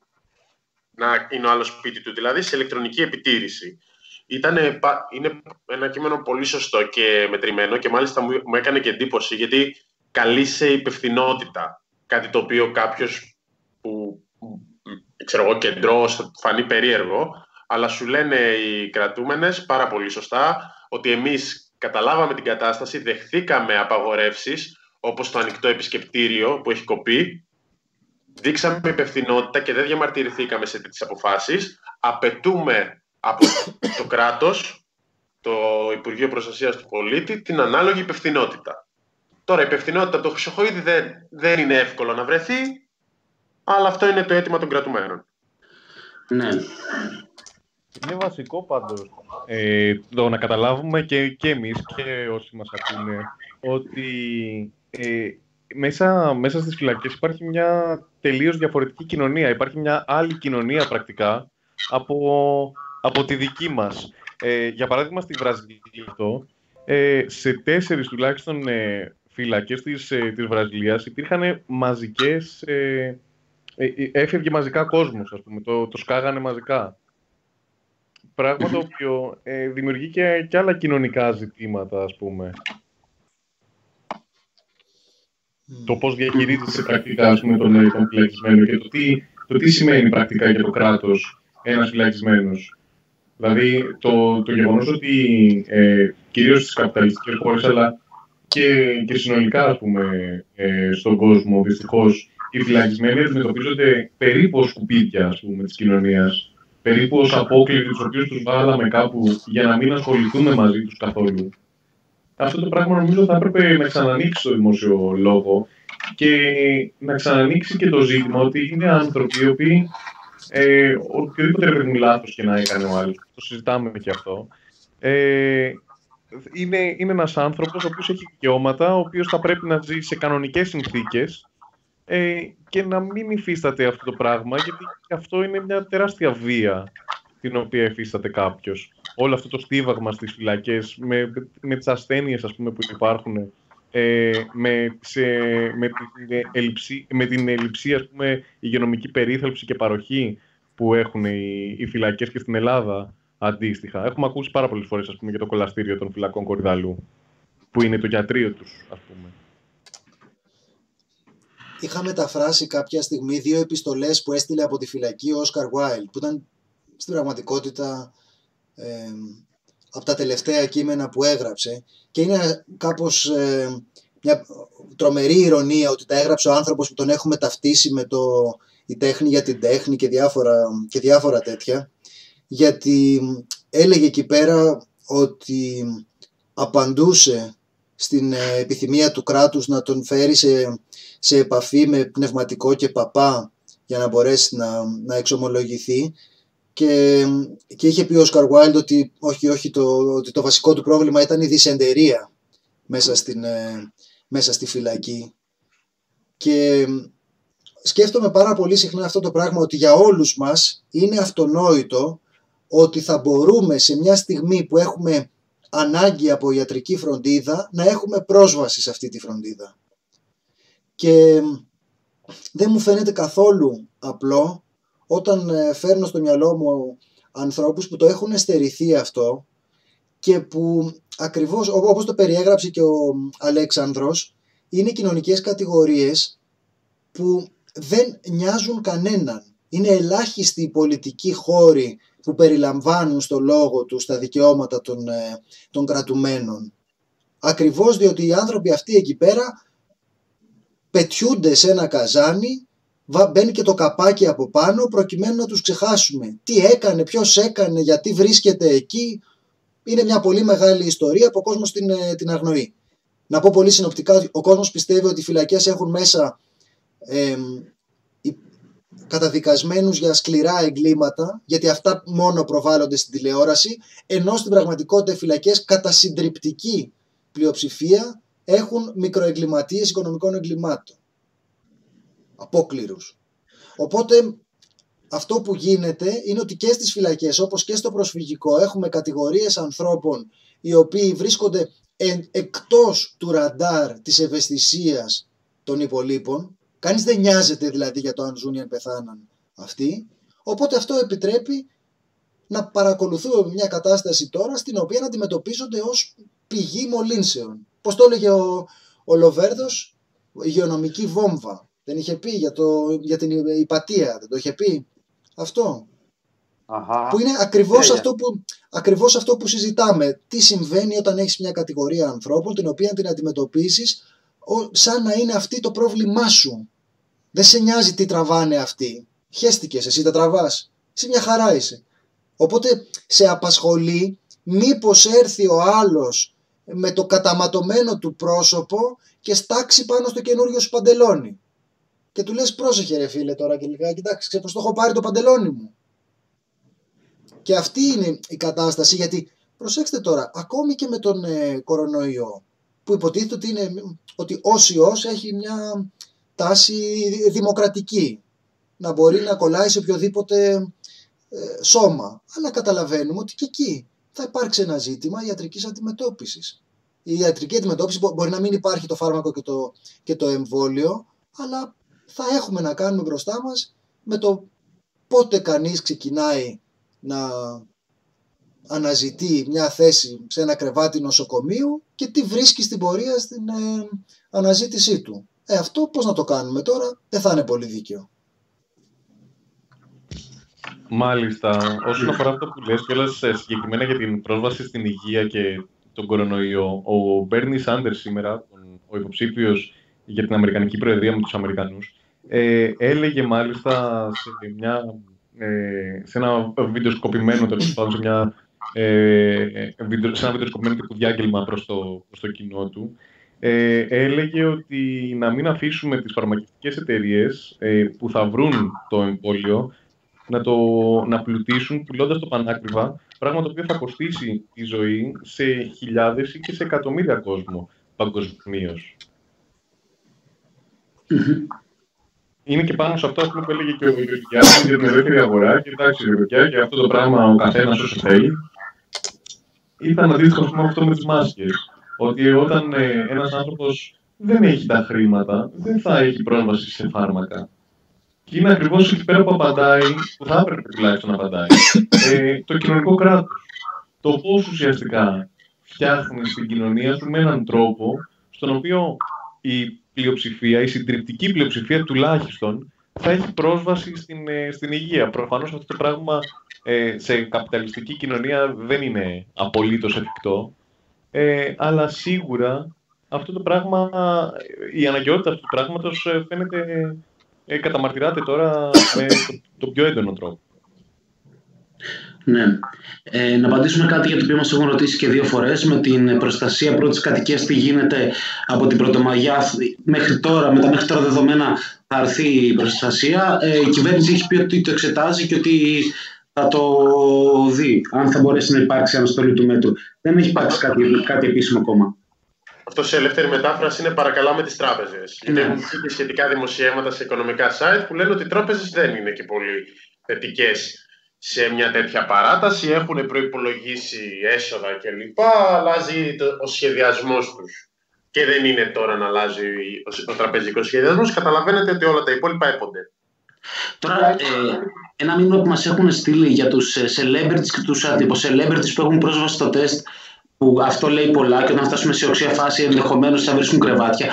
Ε, ναι, νομίζω ότι κάποιοι celebrities που έχουν, έχουν κάνει το τεστ ε, ενώ οι υπόλοιποι παίρνουν την οδηγία καθίστε σπίτι σας αν δεν κινδυνεύει η ζωή σας δεν λέω ότι αυτό θα φέρει κάτι, θα αλλάξει κάτι στις, στις ισορροπίες μάλλον αλλά ναι, τάση δείχνει και δεν νομίζω ότι εκπλήσεται κάποιος από αυτό. Εγώ να θέσω ένα, ένα ερώτημα για και σε ένα τέτοιο που, υπήρ, που μπορούσες να κάνεις τεστ; Δεν έχω δει δηλαδή τις τελευταίες δύο μέρες. Καλά, ναι, μπορούσες να. Αυτό που, αυτό που συζητάμε. Ορέστη για την. Συγγνώμη, Μινά, ήθελες να πεις κάτι, να, το, να κρατήσω. Τίποτα, απλά στο Κύπρη τη φάση. Είδαμε και έναν ε, υπουργό ανάπτυξης να παραδέχεται ουσιαστικά πολύ ότι έκανε το τεστ χωρίς ε, προφανή λόγο και μετά κυκλοφορούσε. Αυτά, αυτές, αυτά τα πλάνα, τα βιβλία που, που είδαμε στο σούπερ μάρκετ, ολόκληρος υπουργός, που βέβαια εντάξει, όλο το επικοινωνιακό αυτής της κυβέρνησης αυτό είναι. Δηλαδή, ο υπουργός Ανάπτυξης επιβλέπει ένα σούπερ μάρκετ για το εάν θα ε, πάρουν ο καθένας από ε, δύο συσκευασίες αντισηπτικού και όχι πέντε. Την ώρα μάλιστα δεν εφαρμόζονται τα μέτρα του δίπλα του. Ε, ο Υπουργός Υγείας να πηγαίνει ο ίδιος να παραλάβει τις 50.000 μάσκες από την ε, πρεσβεία της ε, Κίνας, λες και το δικό του το φορτηγάκι της χώρας, για να πούμε. Ε, είναι, με, βα, βασίζεται πολύ όλο αυτό το πράγμα στην ε, επικοινωνία και, και στο celebrity της φάσης. Να θυμίσουμε ότι πρώτες ημέρες, πρώτη μέρα του μένουμε σπίτι, ε, τα, τα δελτία ειδήσεων ε, αυτές τις περσόνες επιστράτευσαν. Ναι. Ε, και μάλιστα κάποιος να αφήσει και ένας σπέκτο Σπύρο Παπαδόπουλο γιατί εκτός από το ότι έκανε ένα φάνταστο διαφημιστικό, ήταν και πιο μάγκα Όλοι οι celebrities τη βγάλαν με stories στα δικά τους social media. Ο Παπαδόπουλος έκανε κρατική διαφήμιση. Σωστό. Εντάξει, είναι ο Σπύρος Παπαδόπουλος όμως, είναι ένας άνθρωπος που όσα λεφτά και να βγάλει πάντα, όσο και να προωθήσει την περσόνα Σπύρος Παπαδόπουλος με ακόμη περισσότερη προβολή, πάντα θα τον λατρεύουμε ο Σπύρο Παπαδόπουλο. Εντάξει, αν το σκεφτείς τώρα είναι το, το, σύμβολο του, το, το σύμβολο του τι δεν πρέπει να είναι ο δημόσιος χώρος για την τέχνη είναι ο Σπύρος Παπαδόπουλος για μένα. Ναι. Εγώ ρε ήθελα να σου, να σου πω κάτι για αυτό που έλεγες πριν για, τον, ε, για την εμπορευματοποίηση της, ε, της υγείας. Έχω ένα, ένα ερώτημα που με βασανίζει και είναι γιατί δεν μπορούμε να πουλάμε τα όργανά μας, γιατί δεν μπορούμε να πουλάμε φιάλες αίματος; Δεν είναι τρελό αυτό; Δεν είναι τρομερή υποκρισία αυτή. Δηλαδή λέμε τώρα ότι δεν μπορείς να πουλήσεις ε, τα όργανά σου, απαγορεύεται. Έτσι. Δεν μπορείς να πουλήσεις μια φιάλη αίματος. Γιατί, γιατί αυτό αντίκειται στις ε, στοιχειώδεις ηθικές αξίες μας. Σου λέει μα είναι ποτέ δυνατόν. Και ταυτοχρόνως κοιτάμε γύρω μας όλους, όλη αυτή τη σκατόφαρα των, ε, των γιατρών που πλουτίζουν και φτιάχνουν και παίρνουν μετοχές στα νοσοκομεία στα οποία εργάζονται ή μαζί, και αυτό προφανώς δεν το κάνουν όλοι οι γιατροί, αλλά το κάνουν γιατροί.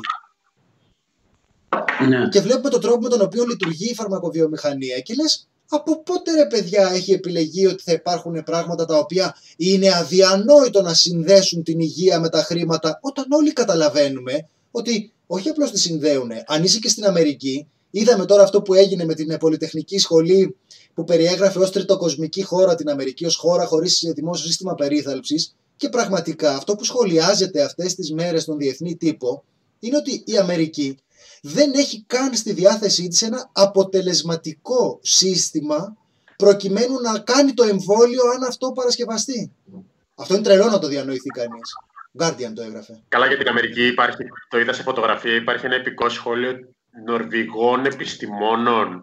Ένα Αυτό, τέτοιο. λέμε της το ίδιο οδηγίας. πράγμα. Το ίδιο πράγμα λέμε. Η πολυτεχνική του σχολή είναι.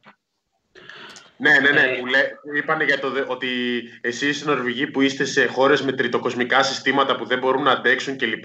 Όπως της Αμερικής, και είναι, είναι δις τεράστιο.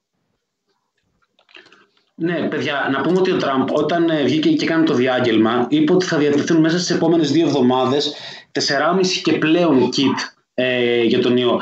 Και βάλε πόσο, πόσα εκατομμύρια έχει η Αμερική και πόσοι από αυτούς μπορεί να είναι σε πιστέ ε, ήδη ευπαθείς ομάδες ή να είναι ήδη κρούσματα. Νομίζω μετράνε πάνω από περίπου. δύο- Όχι, νομίζω είναι πάνω από 2.000 ε, τα κρούσματα, μερικές δεκάδες νεκροί. Και ακόμα και εκεί θα το παίξουν στη ρουλέτα. Δηλαδή από τους 10 φτωχούς, μάλλον τι 10, δεν ξέρω τι αναλογία μπορεί να υπάρχει, αλλά έστω ας πω από τους 10 φτωχούς θα το ρίξουμε στα ζάρια για να δούμε ποιος θα πάρει το kit για να κάνει το τεστ. Οι άλλοι μόνο αν αρχίσουν και βγάζουν τα πνευμόνια τους στο πάτωμα μπορούν να πάνε να εξεταστούν.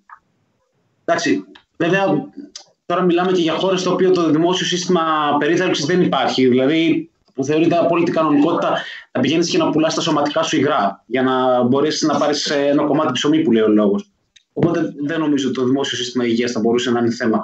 Ναι, βέβαια, συγγνώμη, το γυρίζω λίγο πίσω. Και μια από τις μεγαλύτερες ψευτιέ που ήταν το Obamacare, έτσι, με το δίθεν προοδευτικό Ομπάμα. Που έγιναν βήματα από την απόλυτη εξαθλίωση στην εξαθλίωση. Αυτό. Ε, καλά, δεν μπορείς να το λες πολύ ψευδή και αυτό. σχεδόν όλο το σχέδιο μετά, μέσα σε μια τετραετία βέβαια, έτσι. Τα, τα ερήπια του, ό,τι έχει μείνει, δεν ακυρώθηκε όλο, αλλά ό,τι έχει μείνει από τότε. Ναι, ναι, ναι. Και, και ίσως αυτό δείχνει και τον λόγο για τον οποίο ε, τουλάχιστον ε, ε, τον, ε, αυτά που φτάνουν εδώ, τα κείμενα και τα social των Αμερικανών, έχουν έναν τόσο έντονο διάλογο πάνω στην πρόσβαση στην, ε, στην υγεία, στη δημόσια υγεία. Τα νούμερα, η στατιστική δεν είναι τυχαίο ότι ξεχωρίζει σε τέτοιες λίστες ε, η, η, η θέση της, ε, των Ηνωμένων ε, Πολιτειών. Αλλά τώρα που το συζητάμε, δείχνει και ακόμα περισσότερο. Δηλαδή, όταν ε, βλέπεις ότι και επί Ομπάμα και τα μέτρα που έλειψαν, αλλά και επί Τραμπ με, και με την αποκαθήλωση πολλών από αυτών, ε, ας πούμε, μαθαίνουμε ότι ξέρουμε ότι όπως και εδώ, έτσι και στις ΗΠΑ δεν μπορείς να πάρεις τα στατιστικά σοβαρά. Και ότι ειδικά το πρώτο διάστημα οι ΗΠΑ δεν είχαν καν τεστ. Ναι, ναι, ναι.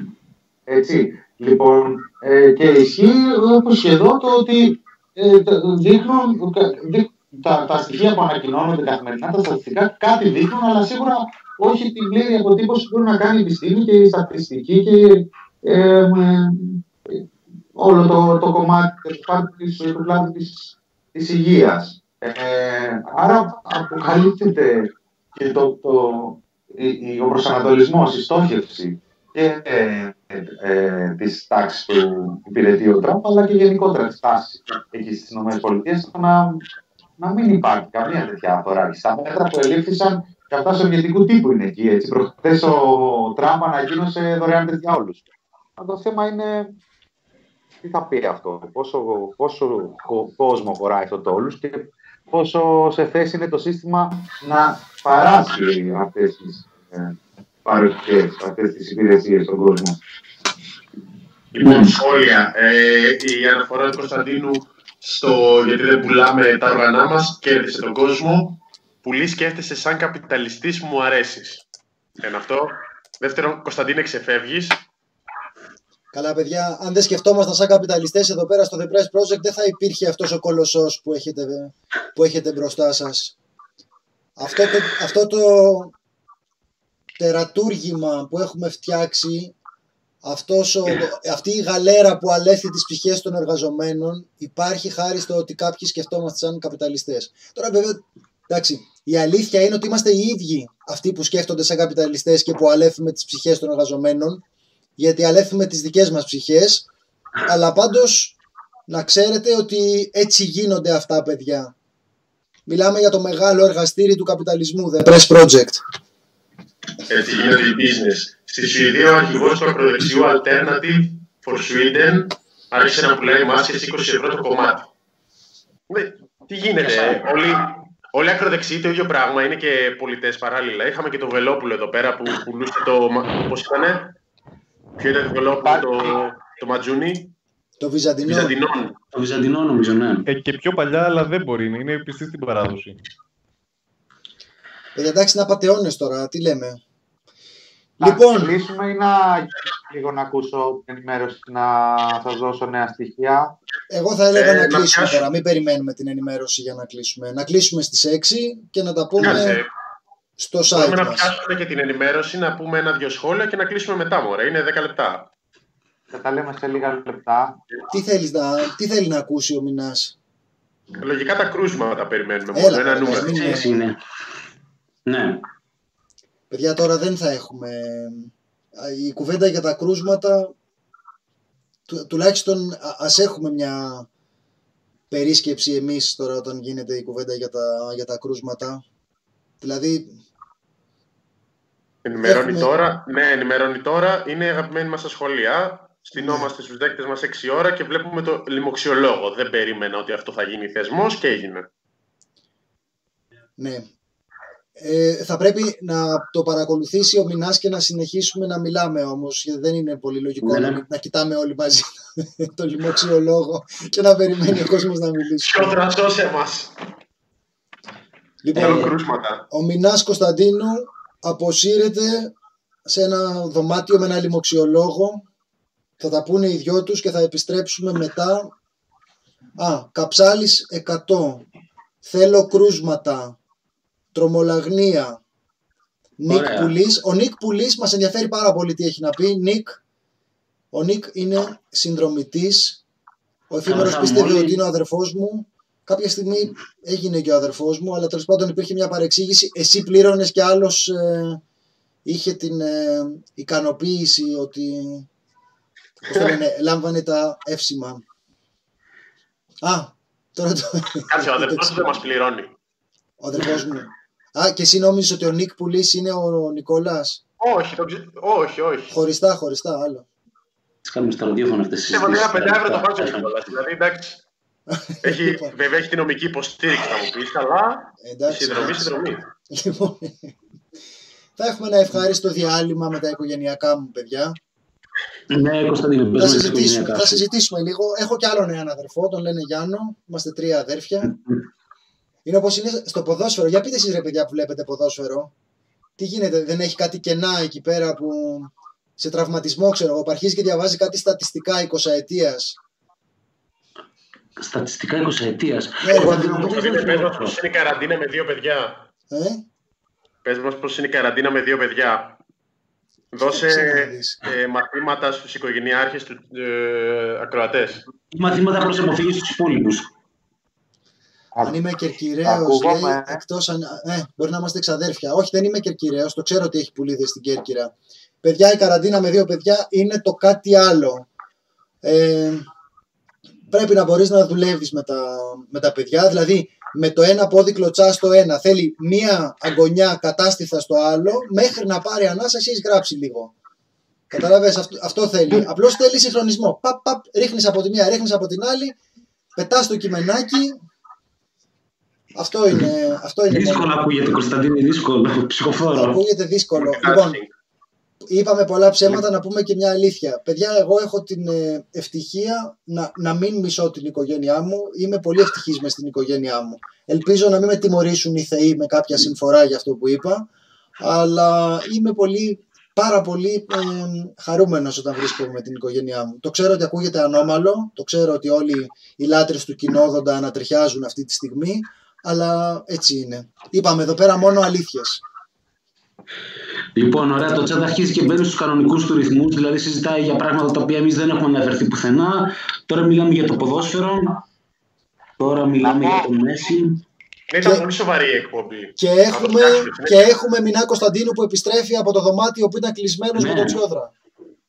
Από την αίθουσα σύνταξης. Από την αίθουσα σύνταξης. Ναι, Ε, εντάξει, δεν ε, υπήρξε κάτι, κάποια έκπληξη από τα στοιχεία. Ε, Ο κύριος Σόδρας ανακοίνωσε 31 νέα κρούσματα, σύνολο κρουσμάτων 418. 13 τρεις διασωληνωμένοι, 14 ε, πήραν εξητήριο. Με βάση τα στοιχεία θα πρέπει να πιστέψουμε ότι η, η πανδημία στη χώρα μας ε, κάνει Δεν υπάρχει, αυτό ήταν, τέλειωσε. Ναι, Την τελειώ- την τελειώσαμε, δεν τέλειωσε. Τελειώσαμε, μπράβο. Ναι. ναι. Είναι αυτά τα μένα που κυκλοφορούν ότι αν δεν, έχεις, αν δεν κάνεις τεστ και αν δεν έχεις κρούσματα δεν υπάρχει πανδημία. Δεν, ε, Ε, αναρωτιέμαι βέβαια πώς θα διαχειριστεί η κυβέρνηση όταν αρχίσουν όντως και σκάνε τα πολλά πολλά κρούσματα μαζεμένα. Γιατί ε, για έναν, ε, ένας από τους λόγους μάλλον για τον οποίο κατηγορούν και το Σάντσετ και το Υπουργείο Υγείας ε, της Ισπανίας, όπως διαβάσαμε χθες, ήταν ότι ήταν σε μια κατάσταση όντω ανεβάζανε 30, 30, 30 και ξαφνικά ξαναγίνονται εκατοντάδες μέσα σε μια μέρα. Είναι αυτό λίγο πώς θα το διαχειριστούν και επικοινωνιακά. Θα μου πεις τι να διαχειριστούν, θα πούνε ότι δεν είχαν να δώσουν τεστ. Ή γιατί δεν είχαν να δώσουν τεστ. Είναι μια καλή ερώτηση αυτή. Εντάξει τώρα, αυτό είναι καταπληκτική δικαιολογία. Αλλά νομίζω ότι θα το διαχειριστούν, θα υποχρεωθούν να το κάνουν αυτό όταν θα αυξηθούν τα σοβαρά κρούσματα, δηλαδή οι νοσηλευόμενοι και οι νεκροί. Αυτό θα χρειαστεί να το διαχειριστούν. Δηλαδή όταν α- αυτοί οι άνθρωποι που είναι αυτή τη στιγμή ε, κρούσματα αρχίζουν και σοβα- αρχίζει και σοβαρεύει η κατάστασή τους, όσο θα γίνει αυτό, σε όσους γίνει, εντάξει. Σε όσους ε, γίνει, ε, αυτό δεν κρύβεται. Όταν πια τους έχεις στα νοσοκομεία ή όταν τους έχεις ε, νεκρούς, αυτό προφανώς δεν μπορεί να κρυφτεί. Θάνο, Πόσες τι μέρες άλλο, έχει, θέλεις είναι να ένα πούμε, ζήτημα. τι άλλο θέλεις να πούμε για να νιώσεις ικανοποιημένος, ότι, ότι φεύγεις από το ραδιόφωνο και σου έφτασε το δίωρο. Α, όχι, εγώ είμαι κομπλέ. Μετά από τη σιόδρα δεν θέλω τίποτα να ξέρεις. Θέλω να πω κάτι. Ναι, Λοιπόν, ε, δεν το έχουμε συζητήσει, απλώς επειδή έχουν πυκνώσει και οι καταγγελίες και γενικά αρχίζει να παίρνει ένα νόημα αυτό. Ε, μ, δεν ξέρω και αν και οι φίλοι που μας ακούνε ε, μπορούν να μας πούνε είτε στα σχόλια είτε να μας στείλουν αν έχουν αντίστοιχο πρόβλημα. Λοιπόν, από το πρωί έχουμε αρκετές περιπτώσεις ε, μ, ε, αναγνωστών που μας έχουν στείλει ότι το Facebook τους κατέβασε κάποια ανάρτηση ε, ε, είδησης από το Press ε, ως ε, ανάρτηση που παραβιάζει τους όρους της κοινότητας. Τώρα μόλις πριν από λίγο είδα και μία άλλη περίπτωση στο Twitter που μας αναφέρει. Ποικίλουν οι αναρτήσεις. Δηλαδή η τελευταία που είδα ε, παραβιάζει ως, ε, είναι η ανάρτηση του ψηφίσματος για την ε, καμπάνια «Δεν είναι αθώοι» για τη δίκη της Χρυσής Αυγής. Μμμ. Ε, μ, μας έχουν ε, καταγγείλει διάφορες ε, ειδήσεις από το, τέτοιες περιπτώσεις από το πρωί και όχι μόνο για τον κορονοϊό όπως ε, έχει κυκλοφορήσει ότι το Facebook ε, κα- ε, παίρνει κάποια μέτρα προστασίας κατά της παραπληροφόρησης. Ε, μ, Ναι, ε, λέει, και βλέπω και το σχόλιο θα ότι ήταν πρόβλημα του Facebook. Εμείς, ε, το λέω Μινάς γιατί το, τα έχουμε δει τα άρθρα. Υπάρχει ένα πρόβλημα στον αλγόριθμο και φαίνεται ότι βγάζει πολύ spam άρθρα για τον κορονοϊό και από μεγάλα ειδησιογραφικά site. Μμμ. Αυτό είναι ένα ζήτημα, αλλά ή σε εμάς γενικά φαίνεται να έχει πάει κάτι λάθος γενικά στο spamming, γιατί μας έχει βγάλει και το δεν είναι αυτή και το ρεπορτάζ στο New York Times. και Βέβαια, το New York Times και, το, και, και ε, μία άλλη αναγνώστρια που μας έστειλε, έστειλε δύο-τρεις αναρτήσεις που είχε ανεβάσει, που δεν είναι όλες για τον κορονοϊό. Είναι η είδηση για τους ε, αστυνομικούς ε, που συνέλαβαν τον συνάδελφο τον Κάσο Αμπραάμ τη λέξη κατηπόδειξη ακροδεξιών και είναι και η έκκληση για χρήματα στο ΕΣΥ και όχι στο Ελλάδα 2021 και η ανάρτηση Μινά. των ε, δηλώσεων του Παπα Δημητρίου και τον Άρη Πορτοσάλτε για τα νοσοκομεία και για τα χειρουργεία. Τώρα που λέμε για Άρη Πορτοσάλτε. Ε, δεν ξέρω τι... Θα ήθελα λίγο να σταματήσω. Δεν έχουμε καταλάβει ακριβώς τι, τι συμβαίνει. Αν έχει να κάνει με κάποιο λάθος, όπως είπε ο Θάνος, ή κάτι άλλο. Υπάρχει Αλλά περίπτωση βέβαια. αυτά τα άρθρα, τα, τα αρθράκια που βάζετε τώρα που μπορεί να ικανοποιούν τους New York Times μήπως δεν ικανοποιούν τα Hellenic Hoaxes γιατί εντάξει άλλα standards έχουν τώρα οι New York Times άλλα έχουν εδώ πέρα οι εγχώροι τοποτηρητές της ε, πώς το λένε της ε, δημοσιογραφικής επάρκειας μπορώ να, οι ο- να απαγγείλω οι λίγο οποίοι το- οι πορτοσάλτε οποίοι για το τέλος τοποτηρητές Έκαναν και δεύτερο σφάλμα. Έκαναν ακόμα ένα σφάλμα, όχι δεύτερο. Έχει, υπάρχει ένα άρθρο στον ημεροδρόμο για το θέμα με την Κούβα. Μας το ρώτησαν και χθες. Μμμ. Είχαμε μηνύματα και υπάρχει ένας λόγος που δεν το διορθώσαμε. Ε, πάλι είναι το ίδιο μοντέλο εντωμεταξύ και από τον ίδιο συντάκτη, ο οποίος την έχει δει Mythbuster λίγο δημιουργώ έναν ισχυρισμό μόνος μου και μετά τον καταρρύπτω μόνος μου. Είναι αυτός που είχε βάλει για την ΕΡΤ και τον Αυγερόπουλο που είχαμε απαντήσει και δεν είχε κατέβει το άρθρο. Φυσικά δεν υπήρχε καμία αντίδραση από τα Hoaxes, ούτε απάντηση ούτε τίποτα. Για το θέμα της Ιντερφερόνης που χρησιμοποιείται ως κουβανικό φάρμακο και υπάρχει μια συγκεκριμένη απάντηση. Τα Hoaxes υποστήριζαν ότι, ότι είναι το μόνο φάρμακο, ότι παρασκευάζεται από την κυβέρνηση της Κούβας. Δεν έχω καταλάβει τι υποστήριξαν. Έβγαλαν κάτι αόριστο ότι αυτό είναι Hoax. Υπήρχε και μια φοβερή αναφορά ότι μα δεν αναφέρεται σε κανένα, δικ- σε κανένα ε, μεγάλο μέσο. Αναφέρεται σε μεγάλα μέσα της Λατινικής Αμερικής όπως το Τελεσούρ για παράδειγμα που καλύπτει όλη τη, Λατι- τη Λατινική Αμερική. Αυτό υπάρχει απάντηση από τον ημεροδρόμο. Λοιπόν, να απαγγείλουμε λίγο Άρη Πορτοσάλτε και να σας Ναι, ναι. ε, αποχαιρετήσουμε με αυτό. Τώρα που ακούσαμε και το δεύτερο πακέτο οικονομικών μέτρων κατά συνεπειών κορονοϊού, παρένθεση, θα ακολουθήσουν κι άλλα. Μπορούμε με άνεση να πούμε. Παιδιά, έχουμε κυβέρνηση. Ξεπερνά τις προσδοκίες μας. Δεν ήταν τόσο αυτονόητο έως τον Ιούλιο του 2019. Νομίζω, παιδιά, ότι αυτό μας εκφράζει όλους. Έτσι δεν είναι; Ναι, Να ναι, αναφωνήσουμε όλοι μαζί. Έχουμε κυβέρνηση και ξεπερνά τις προσδοκίες μας. Σας Έχουμε ευχαριστούμε κυβέρνηση. πολύ. Και ξεπερνάει τις προσδοκίες μας. Για όλοι μας. Αυτό, να το κάνουμε σαν όρκο. όχι, όχι, όχι όλοι μαζί, παιδιά. Θα το, θα το γράψετε μετά στο chat όλοι μαζί, εντάξει, για να... ξε- Με το Για να 3, με ξεχυμάνετε. το 3. Λοιπόν, σας ευχαριστούμε πάρα πολύ που μας παρακολουθήσατε. Ευχαριστούμε τον κόσμο που μας ψάχνει σε διάφορες ε, τεχνολογικές εφαρμογές από εδώ και από εκεί για να καταφέρει να βρει πού θα μας ακούσει, από πού θα εμφανιστούμε κάθε φορά ευνηδιαστικά για να κάνουμε την εκπομπή μας. Και σας ε, ξαναλέμε ότι θα σταθεροποιήσουμε αυτό το δίωρο που είχαμε της, ε, ε, των εκπομπών που ήταν μηνόρε και μετά φάρμα των ζώων, μηνόρε του TPP και μετά φάρμα των ζώων και θα κοιτάξουμε να προσθέσουμε στο εορταστικό μας πρόγραμμα της ε, καραντίνας και άλλες εκπομπές. Δηλαδή κάθεστε που κάθεστε εκεί πέρα και μιζεριάζετε, να έχετε να ακούτε εμάς να σας λέμε τι δεν πάει καλά και γιατί ακόμη θα πρέπει να μιζεριάσετε. Λοιπόν, καλό απόγευμα, γεια σας. Αυτό, γεια σας, καλό απόγευμα. Καλή δύναμη. Να πλένετε τα χέρια σας.